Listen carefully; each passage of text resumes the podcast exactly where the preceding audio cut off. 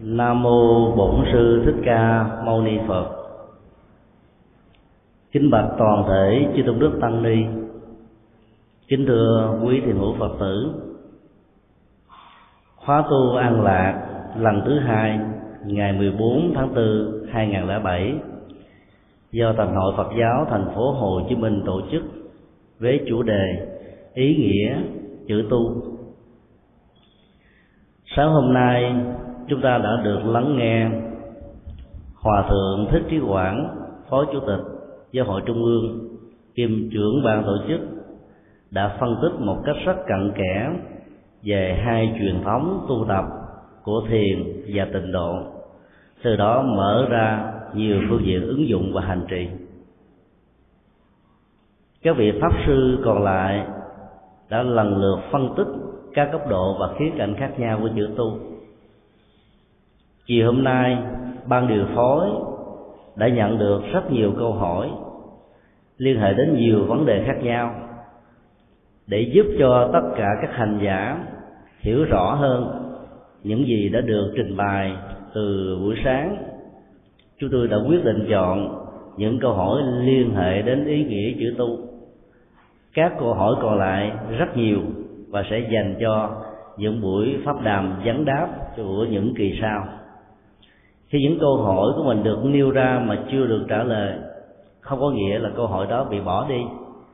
Chúng tôi sẽ chọn vào những cái dịp mà chủ đề của nó gắn liền với những câu hỏi. Việc giải đáp sẽ làm cho quý phật tử thỏa mãn, dẫn đến sự hành trì một cách có hiệu quả.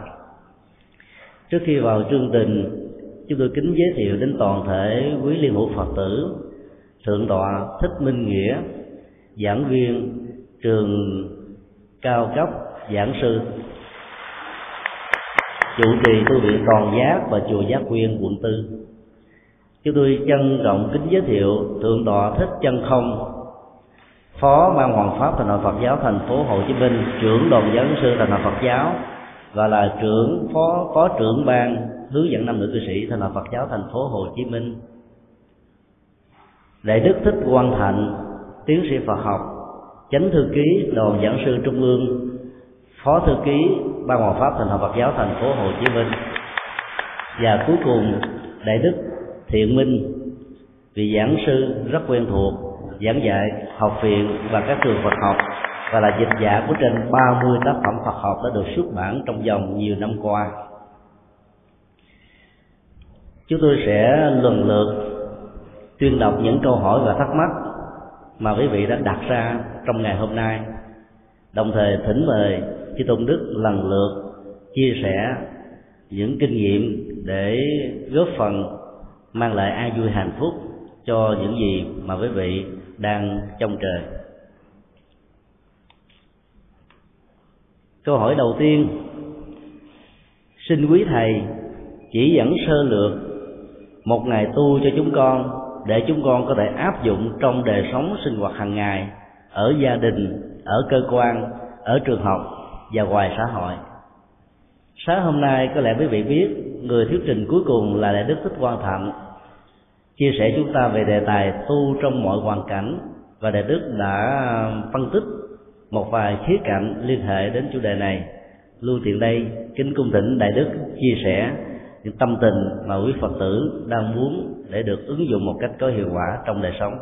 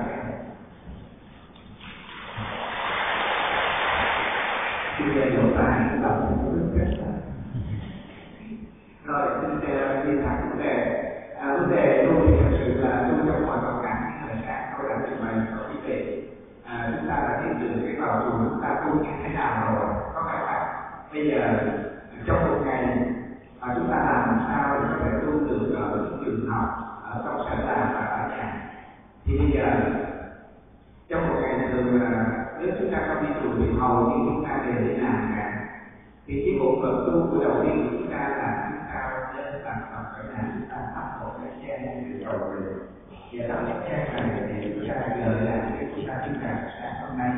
Con bắt đầu nhận thấy trong cuộc đời. Đúng không ạ? Nên đâu mà người ta là để chúng ta việc, để chúng ta đều là phật tử cả. Cho nên đâu có phải chúng tôi là chúng trò nói vô đâu quý vị còn phải ra, phải đi làm, phải đi buôn bán, phải đủ thứ hết. Cho nên chúng ta thắp một nén nhang đó để nhớ tới cái trách nhiệm của chúng ta là phật tử. À bây giờ chúng ta bắt đầu vào đời. Chúng ta cố gắng tu trong hoàn cảnh ở ngoài đời. Thắp một nén nhang là khấn nguyện lúc nào tâm mình cũng phải vững như cây nhang trước khi vào đời. Đúng không? Thì chúng ta thắp như thế, chúng ta nhớ bắt đầu, chúng ta bắt đầu mới đi làm. Khi đi làm tới sở làm thì chúng ta tu như thế nào? Thì tôi cũng đã nói hồi sáng chúng ta đi làm thì chúng ta tu thì không phải như trong chùa của chúng ta được. Là chúng ta không thể mặc áo tràng để vô đi làm được. Chúng ta cũng càng không thể mà lằn chuỗi khi mà chúng ta làm việc được, đúng không? Người ta nói là làm cái gì là phải tập trung một cái công việc làm. Cho nên chúng ta biến cái sự tu từ trong chùa và cái ý nghĩa tu đó trong mọi trường hợp và đặc biệt, nếu đến sở làm, chúng ta có một cái nhận thức rõ ràng là mình đã nhận được đồng lương của giám đốc của chúng ta, của công ty của chúng ta, cơ quan của chúng ta, thì ý thức của một người phật tử phải cố gắng nhiệt tình để làm việc. Thì như vậy, cái ý thức mà mình nhiệt tình làm việc như thế mới xứng đáng cái đồng lương mà chúng ta, hàng tháng chúng ta nhận từ công ty của chúng ta. Đó là chúng ta có ý thức tu, đúng không? Tu là sửa đổi những thói hư tật xấu thường nếu giả sử phật tử chúng ta mà không phải là người tu á, thì hầu như là việt nam chúng ta làm việc lười biếng. Thế mà gặp giám đốc thì siêng lắm, còn không gặp giám đốc thì buổi trưa trốn ở đâu ngủ cho nó đỡ, vân vân. Thì tới tháng cứ thế lãnh tiền. Thì cái suy nghĩ đó đối với lại phật tử chúng ta không nên có trong tư tưởng. Cho nên chúng ta phải có một cái nhận thức rõ ràng đã nhận đồng lương của công ty cơ quan thì trách nhiệm chúng ta phải thể hiện hết khả năng của chúng ta ý thức để làm việc. Đúng 8 tiếng là 8 tiếng. Như thế thì chúng ta mới xứng danh là đệ tử Phật. Tu là cái đó là đã tu. Cái thứ hai để làm việc phải biết của công đó giống như của tư của chúng ta. Phải biết à, trân trọng phải biết cẩn thận không làm hư hao máy móc, vân vân của công ty và biến những cái của công ty giống như của mình. Cho nên mình có ý thức cao, có chăm sóc nhiều hơn, không để thiệt thòi cho công ty. Nên những cái ý thức đơn giản như vậy là chúng ta có thể tu được trong sở làm. Và trong sở làm nữa lại có một cái là ma cũ ăn hiếp ma mới, có phải không ạ? À? mới vô nó đì sói xác luôn, bắt đầu mình nói buồn tuổi quá sao kỳ quá. Cuộc đời nó là vậy mà hãy nói tới cuộc đời là nó vậy bây giờ mình tu, mình không giống như quan điểm đời đời mình mới tới thì mình phải, đương nhiên phải lắng nghe những người đi trước. Thì tâm tư tánh khí của con người nó vậy mà người ta thích sai mình mình cứ cứ để cho sai mình học hỏi càng nhiều càng tốt. Đó là cái thử thách của chúng ta. Thì khi chúng ta trở thành một người giỏi trong cái công ty đó là chúng ta được kinh nghiệm của những người trước truyền dạy cho mình chứ. Người ta càng ghét mình mình càng biểu lộ cái đức tánh khiêm cung và cư xử, ứng xử tâm lý thì đương nhiên người ta tự nhiên trở thành quý mình. Và quý mình ta truyền đạt kinh nghiệm cho mình trong lâm biết thì chúng ta là trí tuệ hơn người ta. Có phải không ạ? Đó là cái tu trong sở làm, còn nhiều cái chúng ta phải ứng xử trong sở làm. Và đặc biệt ý thức của chúng ta là phải nên tôn trọng sếp của mình, tôn trọng những bạn đồng nghiệp, phải thường giúp đỡ những bạn đồng nghiệp trong khi khó khăn. Ví dụ như cùng phòng của chúng ta đùng cái bạn đồng nghiệp họ hàng bị mất xin phép nghỉ. Nhờ mình giúp đỡ mình phải ra tay mình giúp đỡ những cái đúng mức. Đó là những cái cư xử rất cơ bản và tu trong khi chúng ta làm việc. Quý vị hiểu được chưa ạ? Hiểu rồi. Giờ qua cái khác ha. Bây giờ à, tu trong trường học đi thì hầu như là dành cho các em thanh thiếu niên. Thì như hồi sáng tôi đã nói sơ thôi. Thì trong trường học hầu như là tuổi trẻ của những vị thanh niên bây giờ tu thì không có học thì cũng không xong. Vì cái tuổi đó là tâm sinh lý phát triển mà. Cho nên hay tìm cầu học hỏi những cái kinh nghiệm sống ngoài đời. Tuổi lớn như thế cho nên rằng à, bắt đầu có những cái tánh của con người vốn có nó nảy sanh ra.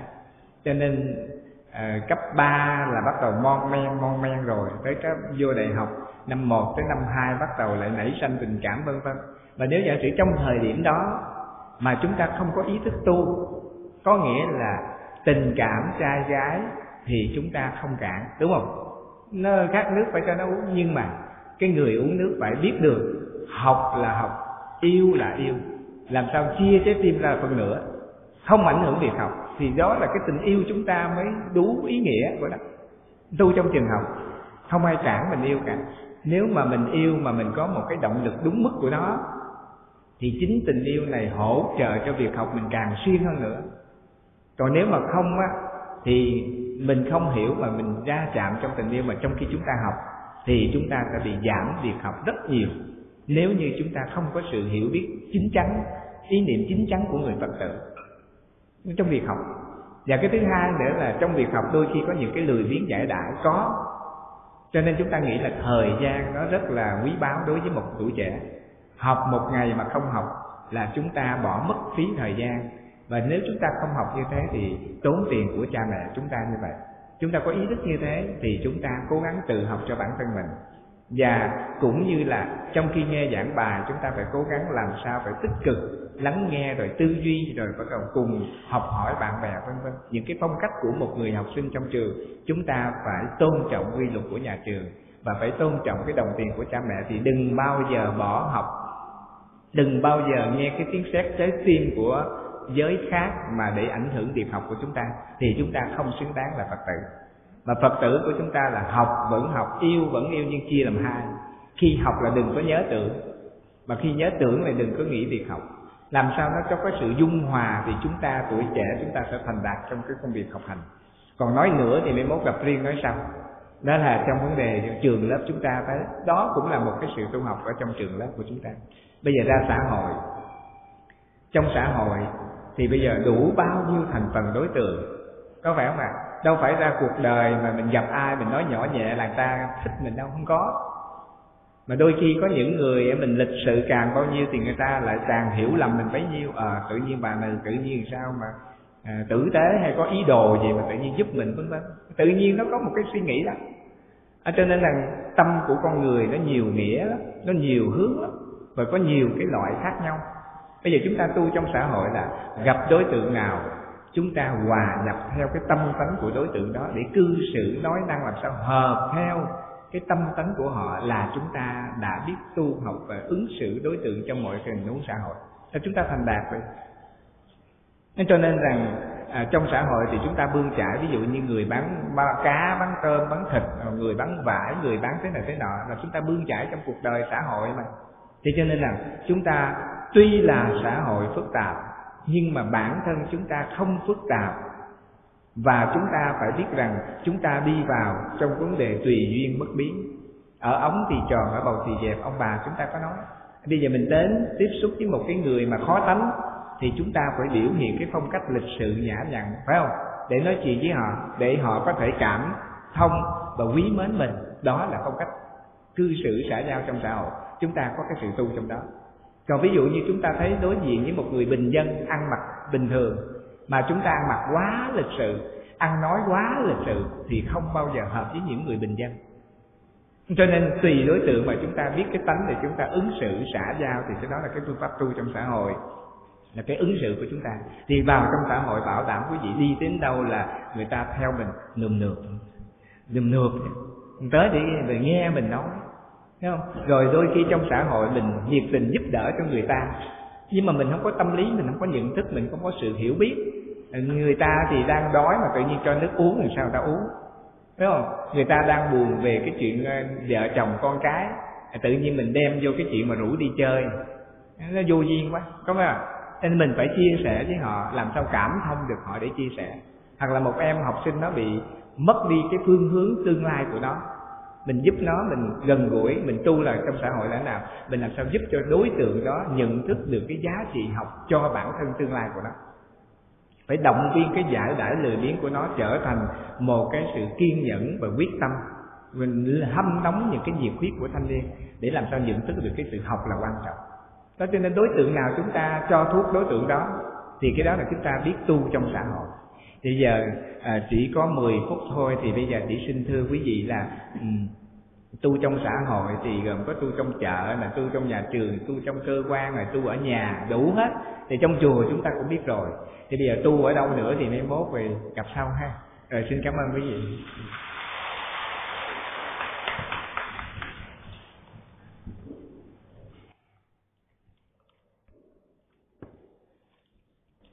Cảm ơn đại đức quan thạnh đã chia sẻ về à, kỹ năng tu trong mọi hoàn cảnh trên nền tảng tu tâm linh tại một ngôi chùa để việc ứng dụng có kết quả rất là cao. Bây giờ là hai câu hỏi liên hệ đến ờ, cảnh thuận và cảnh nghịch. Và tình huống thuận và nghịch đó, đều có ờ, cái tốt và có cái không tốt cái lợi và cái không lợi. Trong thời gian tu tập gia đình chúng con thường có những tiến triển việc tốt đến với gia đình thật là nhiều. Có phải đó là được tiêu nghiệp và phước đức đến với gia đình hay không? Câu thứ hai. Con quy được một thời gian ngắn, công đức không nhiều, nghiệp chướng còn quá nặng nề, nên gia đình của con thường gặp nhiều phiền nhiễu, bất an. Cụ thể, con cái không khôn ngoan, thất nghiệp, không lo làm ăn, không lo tu tập, chỉ biết ăn chơi và nhậu nhẹt mọi gánh nặng trong gia đình, con đều phải cán đáng. Con xin hỏi, con đã tạo nghiệp gì ở kiếp trước? Và phải tu tập như thế nào để giải được những nghiệp chướng nặng nề này? Để an tâm tu tập, có kết quả. Thành kính cung thỉnh thượng tọa thích minh nghĩa chia sẻ.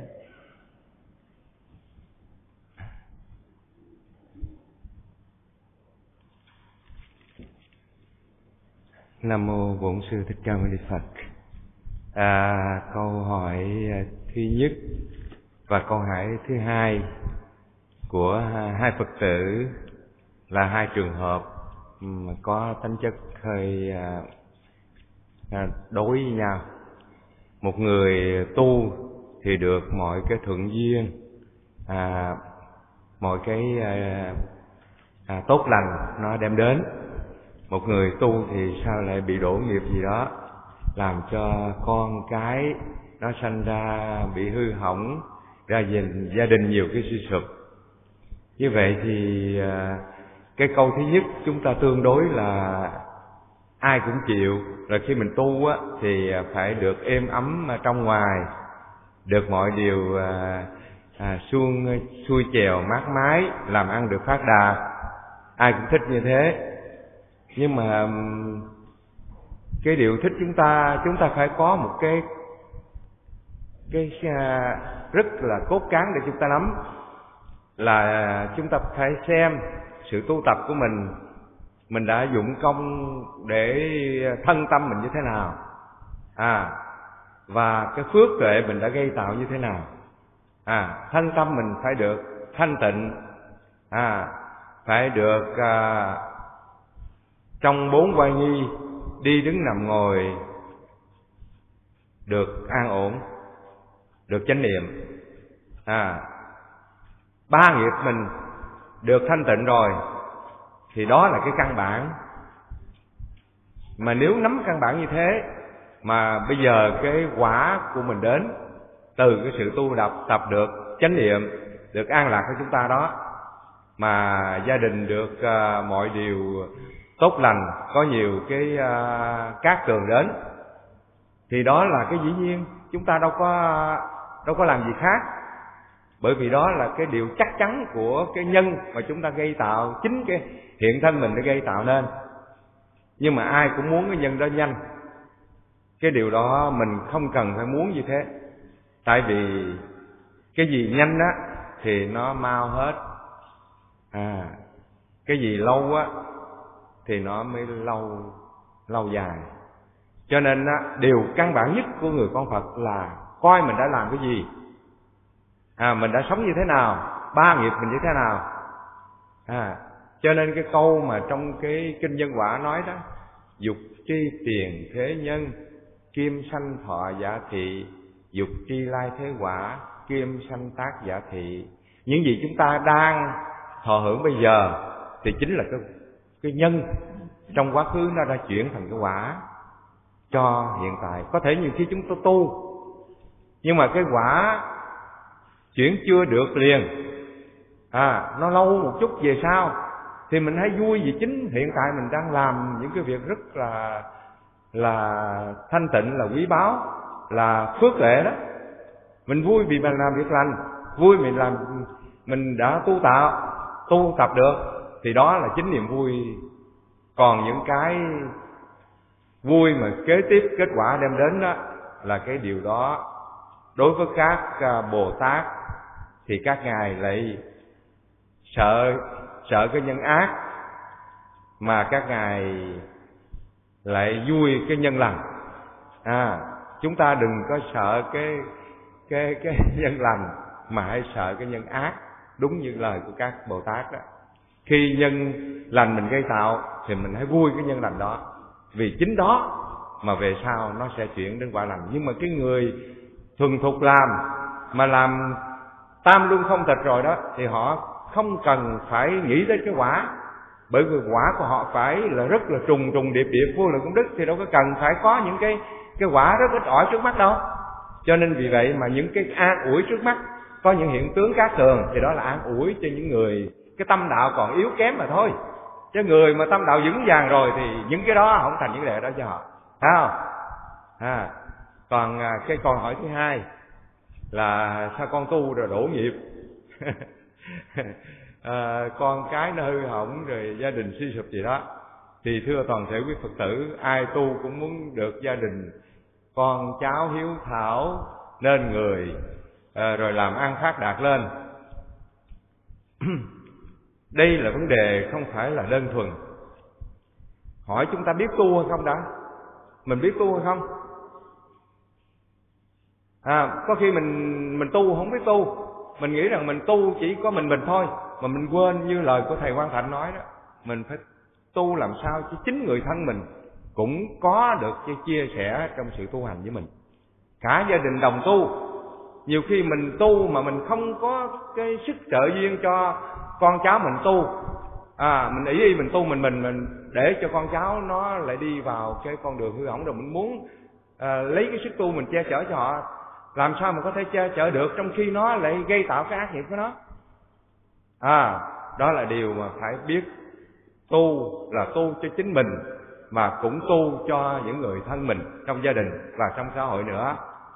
À giả sử như bây giờ chúng ta khi tu và có những người con hơi à, khó giáo hóa thì chúng ta cũng tìm mọi cách để giáo hóa cho con cái của mình. À, làm sao cho con cái có thể từ đó mà có được cái thấy niềm vui trong cái tu? À, thí dụ như có nhiều trường hợp rất khó khăn ông cha không thích tu tham thiền thì cũng nhiều khi con cái là tìm cách à, lấy tiền để mà khuyến khích cho ông cha tu hoặc là như trường hợp của à, ông cấp cô độc con nó thích tiền nó không chịu tu thì ông lại mướn đi nghe pháp. À, mình phải tìm cách làm sao cho cả gia đình mình tu hết thì cái việc tu mình mới thuận. Chứ còn mình tu mà ở nhà có thể nói rằng mình tại sao bỏ công ăn chuyện làm vô tu rồi ai sanh thiện não họ nói này kia thì mình cũng chưa được. Một cái chiếc thuyền mà một người bơi mà ba bốn người họ họ quạt ngược lại hay đục thuyền thì mình cũng có nguy hiểm lắm. Cho nên gì chúng ta phải đồng tu mình tu và tất cả những người thân mình tu thì như thế chúng ta biết tu thì những người còn lại trong gia đình mỗi ngày hiệp nghiệp của họ phải nhẹ hơn. À họ phải à, được tăng trưởng phước huệ hơn. Chứ làm sao mình tu mà trong cái gia đình là bị tai nạn như thế được? À nhưng mà nói một cách cốt cán là nếu thực sự chúng ta thấy rõ ràng giá, giá trị của việc tu của chúng ta à chúng ta được thanh tịnh ba hiệp à chúng ta bố thí trì giới tinh tấn nhẫn nhục thiền định trí tuệ. Thì chúng ta thấy đó là cái niềm vui thiệt là tròn đầy rồi. Còn mọi cái quả đến á, thì chúng ta không cần cầu. Cũng giống như cái người mà trồng à, lúa một cách rất là là là thiện nghệ rất là sành sỏi rồi. Họ chỉ cần săn sóc làm sao cho lúa đừng bị sâu rầy. À đừng có bị à, à, cỏ lánh thôi rồi lúa tự nhiên nó mọc lên chứ đừng có mà lấy cái tay mà cứ cứ cứ nông nông cái lúa lên. Nông nông lên cho nó mau lên coi chừng nó đứt rễ nó chết. À, cho nên cứ làm thiện cứ tu hành rồi tự nhiên quả đã đến thôi. Bây giờ trong gia đình mình chưa biết tu tiên cách làm sao khuyến quá là cho gia đình mình tu theo để đồng tu như thế. Thì cả nhau đồng tu mình thấy cái tu là một cái điều rất tốt lành hạnh phúc từ bây giờ đến về sau. Tại sao mình không thương người thân mình mình giúp cho họ tu với mình? Để sau này họ còn được cái niềm vui từ cái nhân lành của họ đó đó thành ra đó là điều mà muốn khuyên cho quý phật tử. Khi tu mà còn thấy những cái điều suy sụp trong gia đình con cháu nó bị à, cái à, hư hỏng gì đó là tại vì mình hơi kém cái việc khuyến quá mình đối với người thân của mình.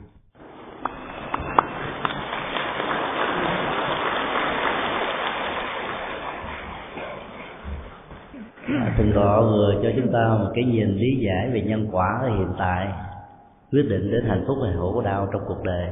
Cho nên rất mong ai rơi vào tình huống đó hỗ trợ cho con cháu cùng tu thì khổ đau sẽ được giải tỏa hạnh phúc sẽ đến. Câu hỏi kế tiếp. Thưa quý thầy, con nhận thấy các khóa tu học phật tại các chùa và viện ở việt nam, đa số phật tử tham dự thường là các bà mẹ, các bà chị. Và phần lớn là những người đã đầu tóc bạc phơ con ý thấy các thanh niên nam nữ tham dự học phật. Như vậy, theo quý thầy, làm thế nào để giới trẻ đến với các khóa tu nhiều hơn và an lạc đến với cộng đồng lớn hơn? Quý vị cũng vừa được ờ, nghe phần giới thiệu từ đạo tích chân không quyền là, hiện tại là phó trưởng ban nam nữ cư sĩ phật tử, gắn bó với các hoạt động của giới trẻ và thanh niên. Và do đó, việc chia sẻ kinh nghiệm về câu thắc mắc vừa điêu rất là thích hợp. Kính cung thỉnh thường tọa giải đáp những thắc mắc và mở ra một hướng tu để các phật tử thanh niên trẻ có thể tham dự.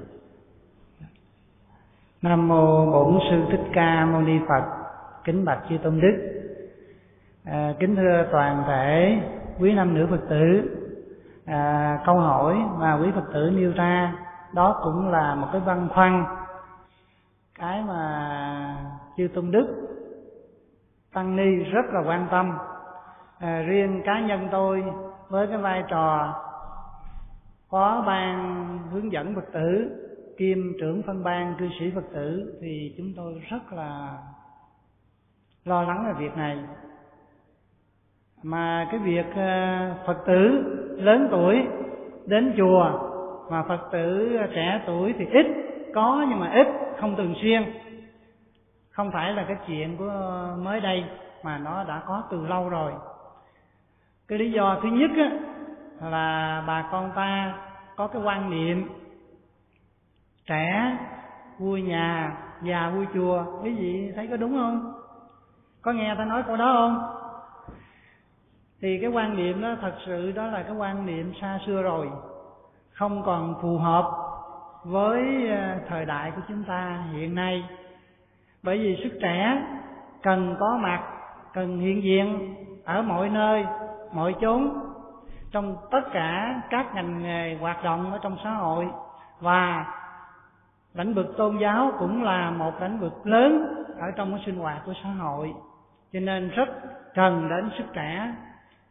Và riêng ở trong nhà Phật chúng ta thường nêu lên khẩu hiệu duy tuệ thị nghiệp tức là lấy trí tuệ làm sự nghiệp.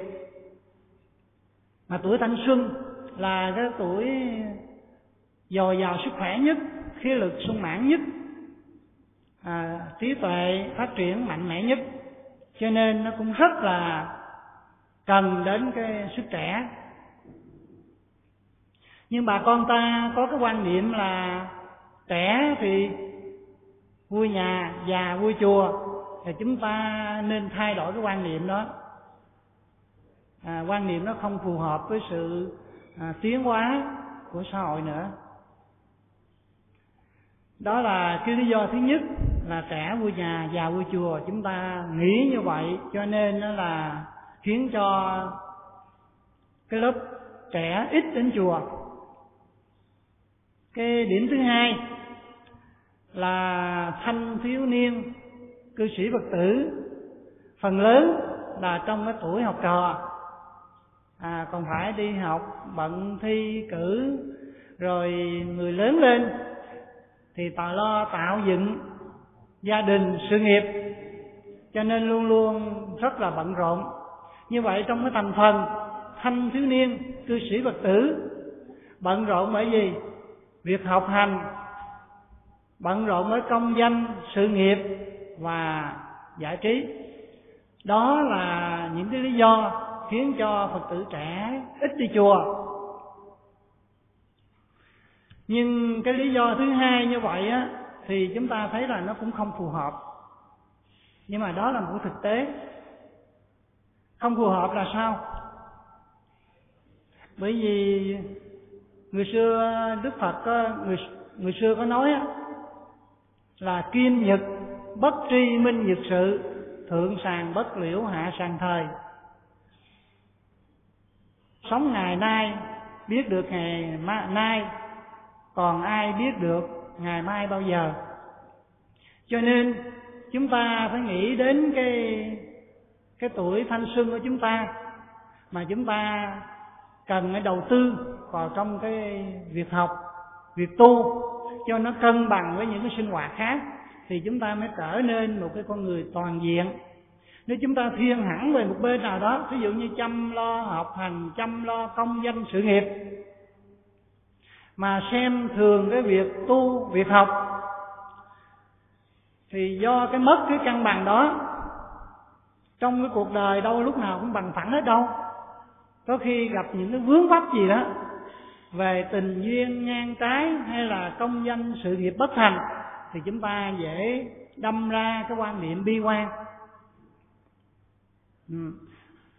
do không hiểu phật pháp, từ đó chúng ta dẫn đến những cái hành vi dại dột sai lầm. Cho nên cái việc mà nghiên cứu, tìm hiểu, học hỏi, ứng dụng như lời phật dạy hay trong cái cuộc sống rất là quan trọng.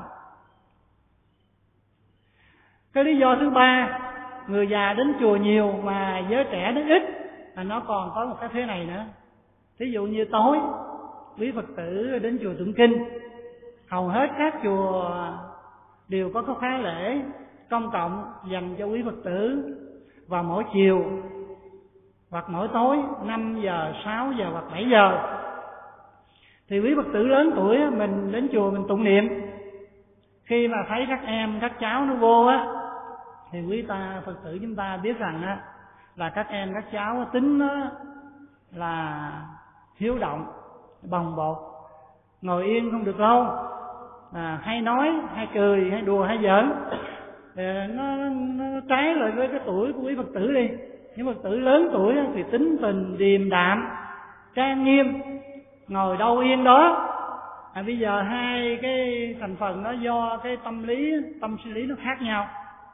Cho nên nó là quý phật tử lớn tuổi cảm thấy rất là khó chịu khi có cái sự hiện diện của mấy cháu.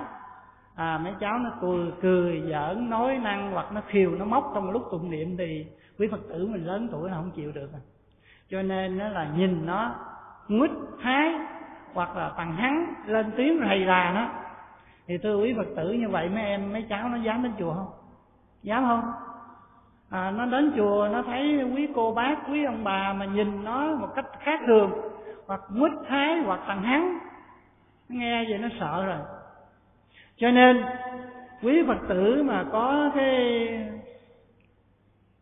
cái cái suy nghĩ, cái lo lắng, quan tâm đến à, các em, các cháu thì chúng ta nên trải rộng cái tấm lòng của mình, mở cái lượng bao dung, hỷ xã đối với các em, các cháu, nên dung nạp đó nên tha thứ cho nó.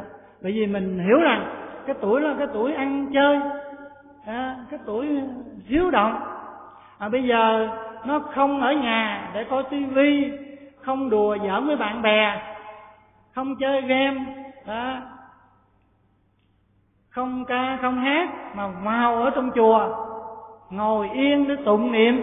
Một tiếng đồng hồ chúng ta thấy rằng hết sức là quý báu. Chúng ta nên thương mến mấy em đó trân trọng mấy em đó thì như vậy nó sẽ có một cái sự thông cảm à, giữa thành phần lớn tuổi và và nhỏ tuổi. Đó là cái mà chúng ta phải có cái bổn phận à, giáo dục các em khuyến khích các em các cháu đến chùa tụng niệm. Và khi nó có những cái điều gì á có những cái hành vi gì á mình không bằng lòng mình cũng nên tha thứ cho nó. Thì tự dưng là quý phật tử nhỏ tuổi họ sẽ đến chùa ngày càng đông thôi. À, tuy nhiên qua một thời gian dài nghiên cứu thì à, chúng tôi có mở ra một cái à, khóa lễ mới một cái chương trình tu học mới dành cho thanh thiếu nhi là hàng tuần ở tại chùa chúng tôi. Và chúng tôi mong rằng á, trong tương lai ở các tự viện khác cũng sẽ dành cho thanh thiếu nhi một khóa lễ vào chủ nhật hoặc thứ bảy có thể là nhiều khóa lễ nữa. Mỗi chùa nếu chúng ta tổ chức nhiều cái khóa lễ dành cho thanh thiếu nhi với những giờ giấc khác nhau vào ngày thứ bảy ngày chủ nhật thì như vậy các cháu nó sẽ dễ lựa chọn giờ giấc thích hợp để đến chùa hành lễ tụng niệm. Vừa qua thì chúng tôi có soạn ra cái nghi thức tụng à, kinh phước đức. Thì cái bài kinh phước đức này á thì được à, đại đức à, tiến sĩ thích nhật từ dịch. À, lấy cái tên đó là kinh hạnh phúc. Kinh hạnh phúc tức kinh phước đức á. Thì chúng tôi thấy cái nội dung á thì dùng cái từ hạnh dùng cái từ là phước đức. Cho nên xin phép và đại đức à, nhật từ á, à, cho lấy lại cái tên đó là kinh phước đức. Đó ngoài ra nó có cái lời khấn nguyện dành cho thanh niên nam nữ phật tử. Trong cái khoảng tuổi từ 18 đến 35 rất là thích hợp do thượng tọa thích chân quan à, biên soạn trước tác. Và cái lời cầu nguyện buổi sáng dành cho các em thanh thiếu nhi dành cho các em thiếu nhi cư sĩ phật tử rất hợp ở trong cái tuổi từ 6 đến 17 thì chúng tôi sưu tập cái bản à, kinh dịch của đại đức nhật từ và những cái lời khấn nguyện của thượng tọa trang quan soạn thành ra cái nghi thức à, tụng kinh phước đức. Thì tại chùa thiên tôn chúng tôi á có mở ra cái khóa lễ đó dành cho các em vào mỗi sáng chủ nhật. Từ à, 9 giờ à, xin lỗi từ 9 giờ rưỡi tới 10 giờ cái khóa lễ đó mình thực hiện trong khoảng chừng à, 20 cho đến 30 phút. Nhiều nhất là 30 phút là xong. Chúng tôi dự định mở thêm những cái khóa lễ khác vào cái ngày à, thứ bảy. Nhưng mà thời gian không có, cho nên tạm thời là chỉ có một khóa lễ vào buổi sáng, thứ bảy. Và ngoài ra, để cho các em, các cháu à, thấm nhuần những cái lời Phật dạy ngay trong cái lúc còn còn thơ còn ấu như người xưa ta nói dạy con dạy thở con còn thơ. Cho nên á thì chúng tôi có một cái khoảng thời gian pháp đàm với các em các cháu. Thì chúng tôi thấy kết quả rất là tốt. À, khi các em các cháu nó nghe chúng tôi kể về lịch sử đức phật hay kể về những cái câu chuyện à, tiền thân của đức phật thì chúng nghe rất là chăm chú và đặt ra những câu hỏi rất là dễ thương. À. rồi sau cái giờ mà pháp đàm á thì có cái giờ hoạt động thanh niên. Thì tôi mời quý phật tử à, có cái khả năng chuyên môn về văn nghệ về vấn đề quản trò để hướng dẫn các em sinh hoạt. Thì chúng tôi thấy như vậy là lần lượt các cháu nó sẽ về chùa đông hơn. Và nếu mỗi chùa mỗi chùa đều có cái khóa lễ đó có cái chương trình thực hiện đó. Nếu có đủ nhân sự và mặt bằng thì Phật giáo chúng ta sẽ được trẻ hóa. Chẳng những trẻ hóa trong hàng ngũ lãnh đạo của giáo hội mà trẻ hóa trong hàng ngũ nam nữ cư sĩ phật tử nữa. À, chúng tôi hy vọng rằng thông qua quý phật tử đây về sẽ trình thưa lại với chư tôn đức trụ trì của mình. Nên có khóa lễ, thứ nhất là nên có khóa lễ, dành cho thanh thiếu nhi cư sĩ phật tử. Khóa lễ rất là ngắn gọn. Đối với những cái ngôi chùa có điều kiện về mặt bằng, về nhân sự, chúng ta nên tiến hành cái chương trình thứ hai. Đó là ngoài khóa lễ thì có cái phần pháp đàm hay là pháp thoại. Sau cái phần pháp đàm hay pháp thoại là cái chương trình hoạt động thanh niên, khoảng chừng một giờ đồng hồ nữa thì rất là tốt. Tôi nghĩ rằng trong tương lai à, đất nước Việt Nam chúng ta nói chung là sẽ có những công dân thật là mẫu mực những công dân rất là hữu ích cho bản thân gia đình và xã hội. Các cái tệ nạn xì ke ma túy phạm pháp hình sự vân vân sẽ lần lần giảm đi. À, phần câu hỏi đó chúng tôi xin à, giải đáp. Đến đây đã coi như là tạm đủ, theo quý dạ.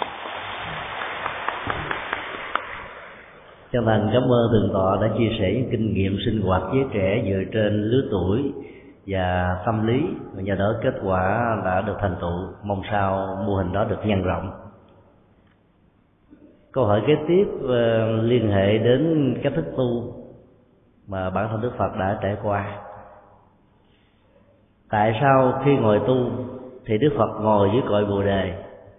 Khi nhập niết bàn, ngài cũng nhập dưới rừng ta la, mà không tu ở lâu đài, cung điện mà ngập niết bàn ở cung đài. Ngài là thái tử, đâu thiếu bất kỳ một phương tiện gì. Theo con nghĩ, cây cối có dưỡng khí, cho nên phật đã chọn thiên nhiên làm môi trường tu tập tâm linh.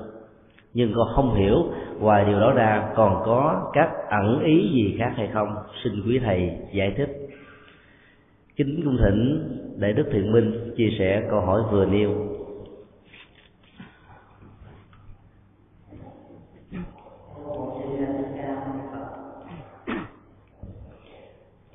À, trước nhất xin à, được phép à, quan hỷ với à, cái lời đề nghị của đại đức nhật từ điều phối pháp đàm chiều hôm nay.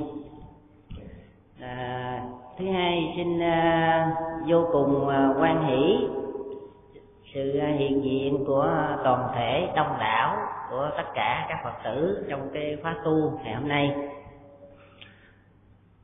Có một điều xin trước khi giải đáp cái câu này, xin hỏi đại đức nhật từ là cái câu này á, sao thầy không nhờ các thầy khác mà lại nhờ chúng tôi? Cái câu này lại là nó nó dễ, cũng không dễ, mà khó cũng không khó. Mà hư, không hư mà thiệt không thiệt.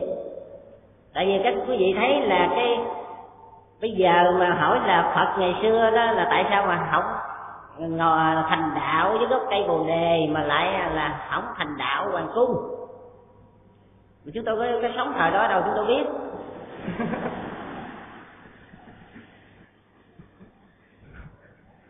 mà lại ở trên này là mà quý vị thấy là là là áo vàng nó nó chiếm nhiều hơn áo đỏ. Cho nên thầy nhật từ không biết là chỗ này có cái ẩn ý gì hay không. À, xin à, thưa đại chúng á, là nó là tại sao mà đức phật ngài thành đạo ở dưới cây bồ đề rồi ngài nhập niết bàn á, ở cây sa la mà lại là không ở hoàng cung. À, và cái à, như vậy là cái cái cây á, thiên nhiên á, nó có liên hệ đến sự thành đạo hay không? Đó là cái câu hỏi. Xin thưa thì à, quý vị biết rằng là là đã là xuất gia. Xuất gia thì phải ra khỏi nhà. Thấy không? Xuất gia phải ra khỏi nhà mà ra khỏi nhà đó thì bây giờ không có nhà. Không nhà còn không có hú hồ chứ là hoàng cung. Thì cho nên là cuối cùng rồi quý vị thấy là cái gì là thích hợp nhất? Gốc cây. Gốc cây là thích hợp nhất. Cho nên quý vị thấy là ngày sanh ra đó thì cũng sanh ở dưới gốc cây. Sa la. Hành đạo á, thì ở dưới cây bồ đề rồi ngày nhập niết bàn á, thì ở à, ở với cái đường xa la sông thọ cho nên suốt cuộc đời hoành pháp của đức phật á, thì ngài thích hợp với thiên nhiên. Ngài sanh ra cũng với thiên nhiên mà nhập niết bàn của thiên nhiên. Ở à, trong à, cái bộ phật ông á tức là bút theo văn xá đó thì nó là các vị chư phật ở trong quá khứ đó đức phật à, quá khứ hiện tại vị lai đó là đều thành đạo với gốc cây bồ đề. À, một cái cái điểm mà chúng ta lưu ý. Mà tại sao gọi là cái bồ đề? Có nhiều cái đức phật tổ trong quá khứ là là là thành đạo với gốc cây cây mít. Có vị thành đạo với gốc cây mù u. Có vị thành đạo với gốc, gốc cây bồ đề do đó ở trong cái bộ chú giải của phật tông đó là đức phật nào mà thành đạo dưới gốc cây nào đó, thì cái cây đó trở thành là cái bồ đề. Cho nên gọi là bố thí bố thí truy theo cái từ à, anh ngữ bố thí là giác ngộ. Thì cho nên cái cây đó, phật thành đạo dưới gốc cây đó, gọi là cái cây giác ngộ. Chứ không, bồ đề tức là giác ngộ thôi và cái thứ hai quý vị biết là bỏ hoàng tu mà đi ra đi tu thì chỉ có chọn gốc cây để thành đạo. À, cho nên là chọn gốc cây giống như là quý vị ờ, đức phật ngài ngồi với gốc cây thiền định á, thì thiên nhiên á là giám thị cho ngài. À, tức là ngày, ngày, ngày tu giữa thanh thiên bạch nhật vậy đó. Quý vị tu ở đây một ngày chúng tôi như thấy có các quý thầy đi tới đi lui làm giám thị cho quý vị. Nhưng mà để quý vị ngủ thì sao? Phải không? Cho nên phải có đi tới đi lui. Cho nên đức phật ngài đó, nếu mà ngài ở hoàng cung á ngài tu là chuyện bình thường. Cho nên ngài phải đi, ngài không phải, ngài ở dưới gốc cây. Ở gốc cây ở đây có nghĩa là thứ nhất là để đi ra khỏi nhà. Cái thứ hai là cái gốc cây này là ở cái nơi vắng vẻ. Tịch tịnh, xa làng mạc thì mới tu, mới ngộ đạo được. Cho nên mới có cái câu gọi là ấp ba ma đô áo ma tăng ma đăng không dễ vui là cái con đường bất tử. Ba ma đô mắt của mô ba đăng. Dễ vui là cái con đường tử vong. Cho nên là quý vị hôm nay ngồi ở đây một ngày không có buồn ngủ nhiệt tâm tinh cần đó đó là quý vị đang thực hành gọi là cái hạnh không dễ vui. Mà không dễ vui là cái con đường bất tử. À, quý vị mà không dễ vui thì nữa quý vị chết thì tiếng nó cũng vẫn còn phước nó vẫn còn. Còn bây giờ mình sống ở đây mà mình dễ vui. Bây giờ mà quý vị mà dễ vui, bây giờ ở nhà cái là giờ là mở máy lạnh lên, tại trời nắng quá. Mở máy lạnh lên cái là mở nhạc trịnh công sơn lên nghe. Hạt bụi nào quá kiếp thân tôi. Đó. còn bây giờ quý vị vào trong này, quý vị thấy không? Ăn thì cũng không ngon chỗ ở thì à, chưa như nãy chúng tôi vô chúng tôi thấy quý vị ngồi nằm ngoài hành, hành lang. Quý vị vì ai? Vì cái tâm tu của mình. Vì ai? Vì cái phước duyên của mình. Vì ai? Vì là mình đang học cái hạnh gọi là không dễ vui thì xin à, có vài ý à, chia sẻ đến toàn thể đây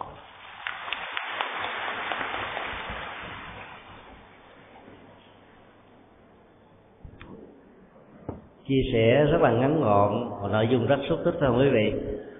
Hiện tại tất cả quý vị đang có mặt trong tòa nhà dân hóa thành hội Phật giáo. Và sau này ai mà giác ngộ chứng đạo thì cái tòa nhà này là tòa nhà giác ngộ, vì nhớ nha. Và do đó nó có công lao của ban tổ chức.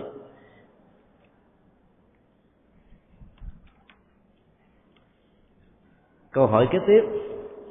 Ngoài đời giới trẻ thường có quan niệm sống thử với nhau trong khóa tu này, con thấy tu thử cũng là quan niệm chính xác cho giới trẻ mới già đạo. Quý thầy hiểu thế nào về vấn đề vừa nêu?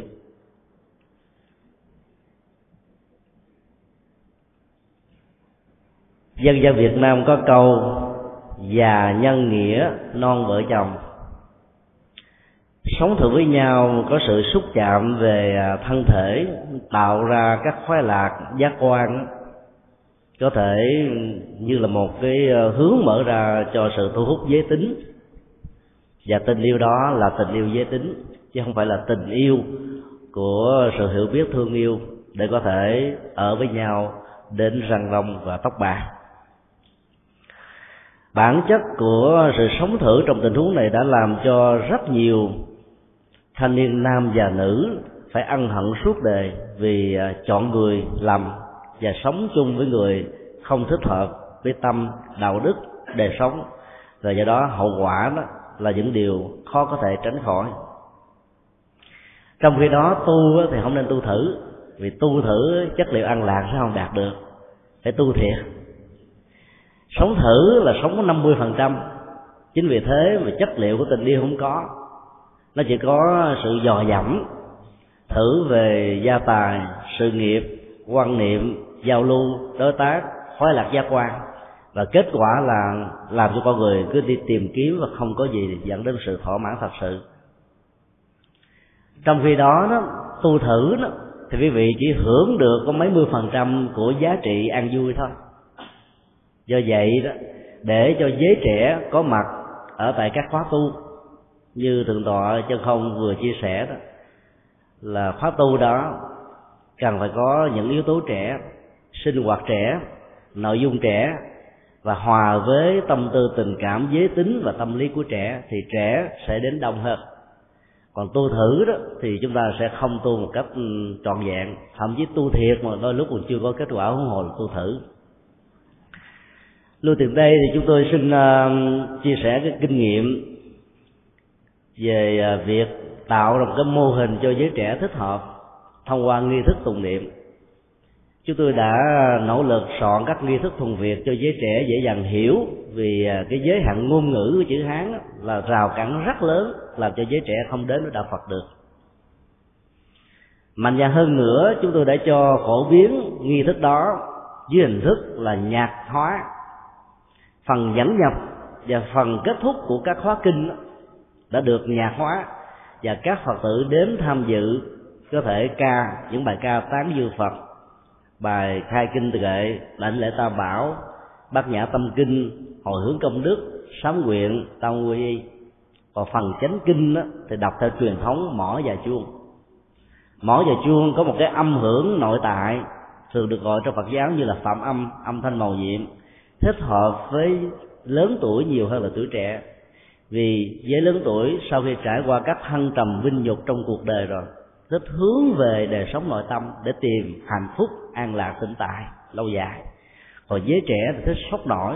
Trong khi đó, đó nhạc liệu pháp thông qua việc nghi thức hóa và lễ nhạc hóa nghi thức đó, sẽ làm cho giới trẻ cảm thấy nội dung đó mang lại một cái chất liệu nhẹ nhàng lăn lăn và họ có thể tham gia thật sự được. Chính vì vậy mà chúng tôi rất mong tất cả các hành giả có mặt tại khóa tu này nên tu thiệt và tu thật thì kết quả nó sẽ có mặt với chúng ta ngay giờ phút hiện tại này.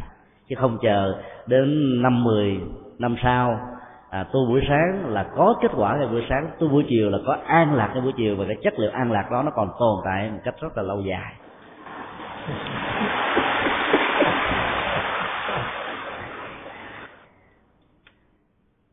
Câu hỏi à, kế tiếp. Trong suốt thời gian chúng con thường bức xúc rai rứt trong lòng không biết con có thực hành đúng hay không. Sáng thức dậy, ngồi thiền 40 phút, rồi tụng kinh thủ lăng nghiêm. Chiều đi đi làm, về tụng kinh a di đà và hồng danh sám hối. Cứ như thế, con thực tập đã lâu tại tư gia của mình. Vừa rồi, con có nghe đĩa của hòa thượng sư ông thích thanh từ, chỉ bảo rằng chỉ nên chọn một pháp tu duy nhất không thể một người mà đi trên hai chiếc bè. Nhưng mặt khác, khi con nghe các băng giảng và sách của hòa thượng quảng khâm và hòa thượng quảng liêm, thì tu hai pháp môn cùng một lúc như hổ được thêm cánh, làm cho con hoang mang không biết lời khuyên nào nên thực hành theo. Kính xin quý thầy chia sẻ. Chúng con cùng thỉnh thượng tọa thích minh nghĩa giải đáp thắc mắc của phật tử về việc đồng tu hai pháp môn cùng một lúc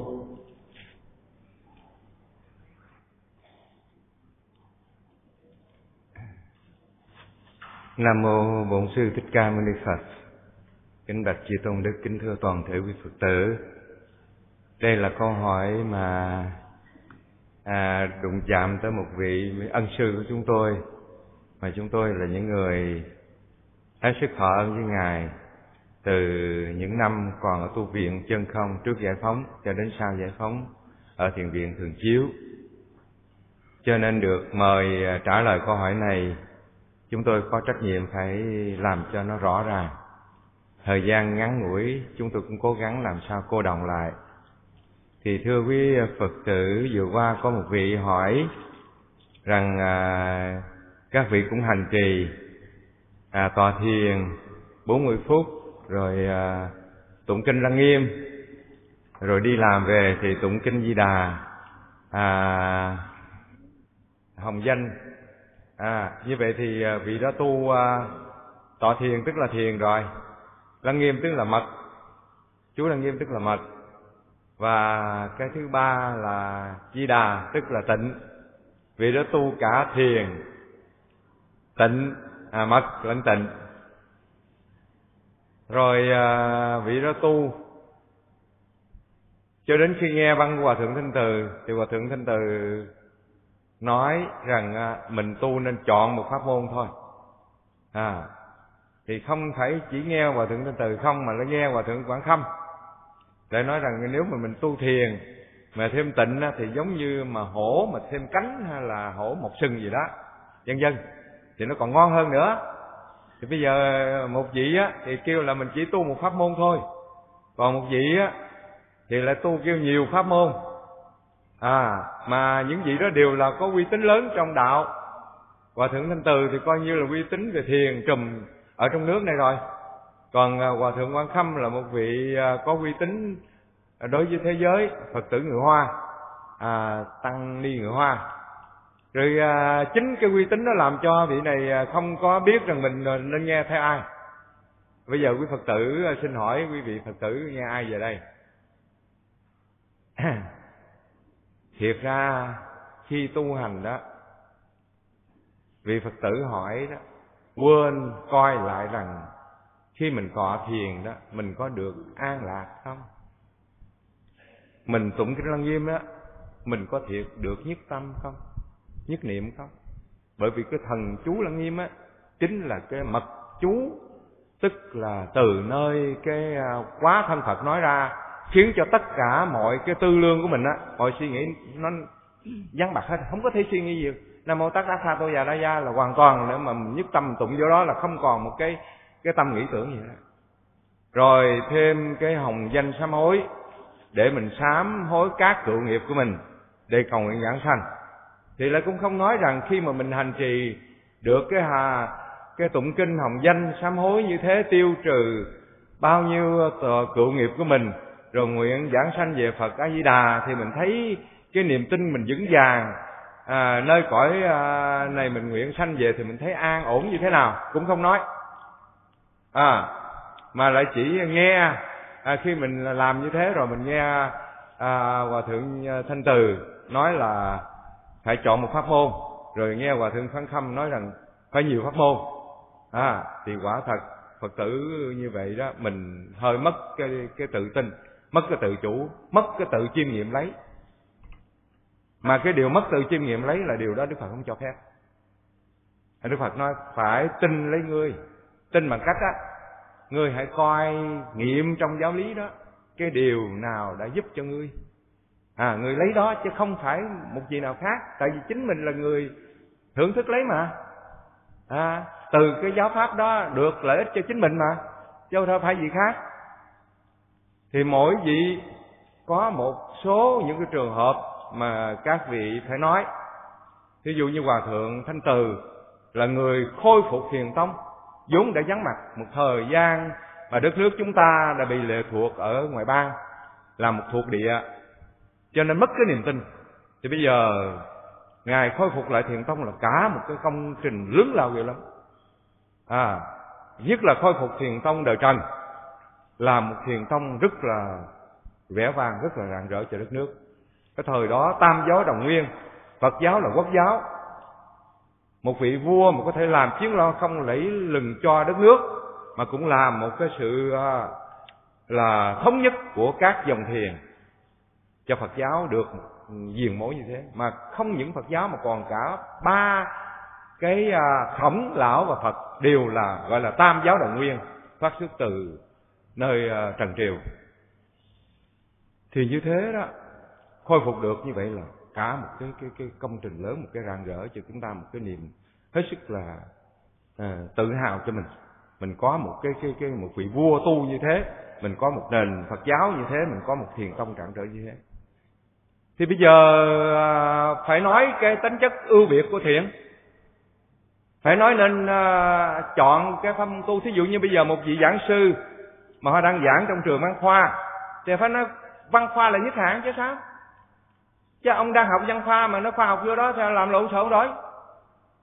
À, mình lại không biết rằng cái vị đó đang nói để cho những người thiền sinh của mình phải nắm chắc và vững vàng gọi là đầu dây nắm chặt giữ lập trường. À nếu chẳng một phen xương lạnh buốt, qua mai đâu thể ngửi mùi hương. Đó là cái bài kệ của một vị quên tên hệ bả thằng đầu tố nhất trường, nhược bất nhất phan hà triệt cốt. À à quận ngài quỳnh bá à nghĩa là à quýnh thoát cần lao sự bất thường. À hệ bả thằng đầu tố nhất trường, nhược bất nhất phan, hàng kiệt cốt. Mai hoa hà đắc thóc tỷ hương. Người tu thiền là phải có một niềm tin không bao giờ có một chút nào mà có thể nghi ngờ được hết. Mà đang tu thiền mà còn nghĩ tới cái chuyện khác là đâu có được. Phải toàn triệt hết một trăm phần trăm là niềm tin như thế. Cho nên đây là nói với thiền sinh. Vì hòa thượng có những cái lúc giảng giảng cho người tu thiền khác, giảng phổ thông khác à thì lúc mà giảng cho người tu thiền để trưởng dưỡng niềm tin, để chắc chắn như thế, cái người thâu văn lại đưa cái đó cho cái ông à, tu tịnh. À như thế là nó lộn xộn rồi. Còn cái ông này, người ta đang giảng cho người tu tịnh, làm sao cho người tu tịnh vững vàng? À người tu tịnh mà có thiền thêm là như ờ, con con con con cọp mà thêm sừng vậy đó, vững vàng đi. Thì mình đem cái bên tịnh ra ra qua bên thiền cho ta coi. Nó lộn xộn à, bây giờ cứ anh học văn khoa anh học cho đổ tiến sĩ văn khoa đi anh cũng ngon lành. À, anh vững niềm tin đi cái bằng của anh cũng không thua đâu. Còn bây giờ anh à, à, khoa học thì anh cứ đổ cái bằng tiến sĩ khoa học đi cái bằng anh cũng ngon lành lắm. À, tại sao mình lại lem lộn xộn lộn xộn rồi mình nói trách rồi không biết cái mình tin ra đâu giờ. Nhất là khi mà mình tu mình không thấy được cái an lạc chính cái cái pháp môn mình tu. Ờ, rồi mình lạng hoàng nghe cái này kia đó là do quý phật tử không chiêm nghiệm đấy thật kỹ là giá trị tu của mình mà mới sanh ra cái tình trạng đó. Tôi kể cho quý phật tử nghe có một bà cụ ở một nơi thôn giả, bà ta không được học nhiều chỉ có được một câu mà có một vị truyền lại cho án ma đi bắt mi hôm nhưng mà bà lộn xộn bà già bà không có nói hôm mà bà nói mai. Vì hôm với mai nó nó nó hơi bị già cả lẩm cẩm vậy đó. Nhưng mà bà trì cho tới năm năm trời một câu đó không bao giờ bà lơi lỏng hết?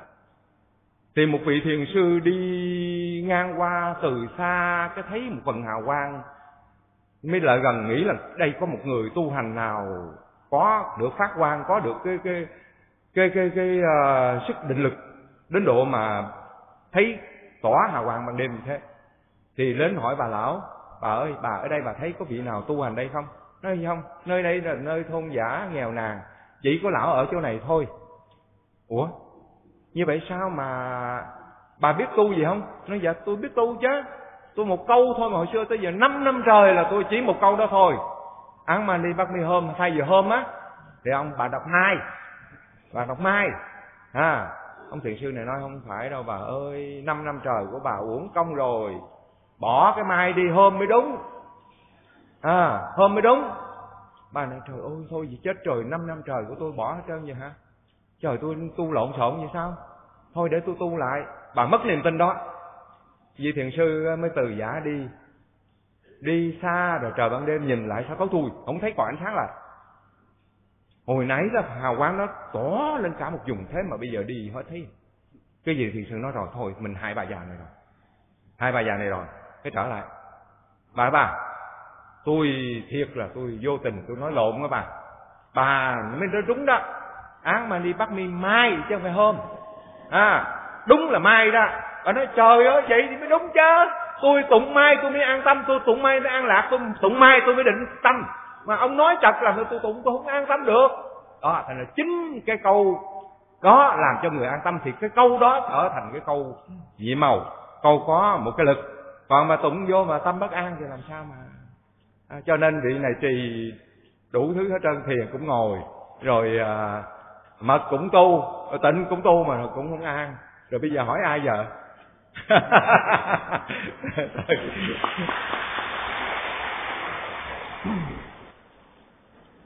cảm ơn thượng tọa đã giảng một điện tích rất là sâu sắc cho thấy về à, tính cách ngữ cảnh của à, các điển tích đó nó ứng với lại cái tâm hành trì dẫn đến kết quả và chuyên môn hay chuyên khoa nó tùy theo căn tính của con người mà ứng dụng, cho nên cả hai cái đèn không dung thông.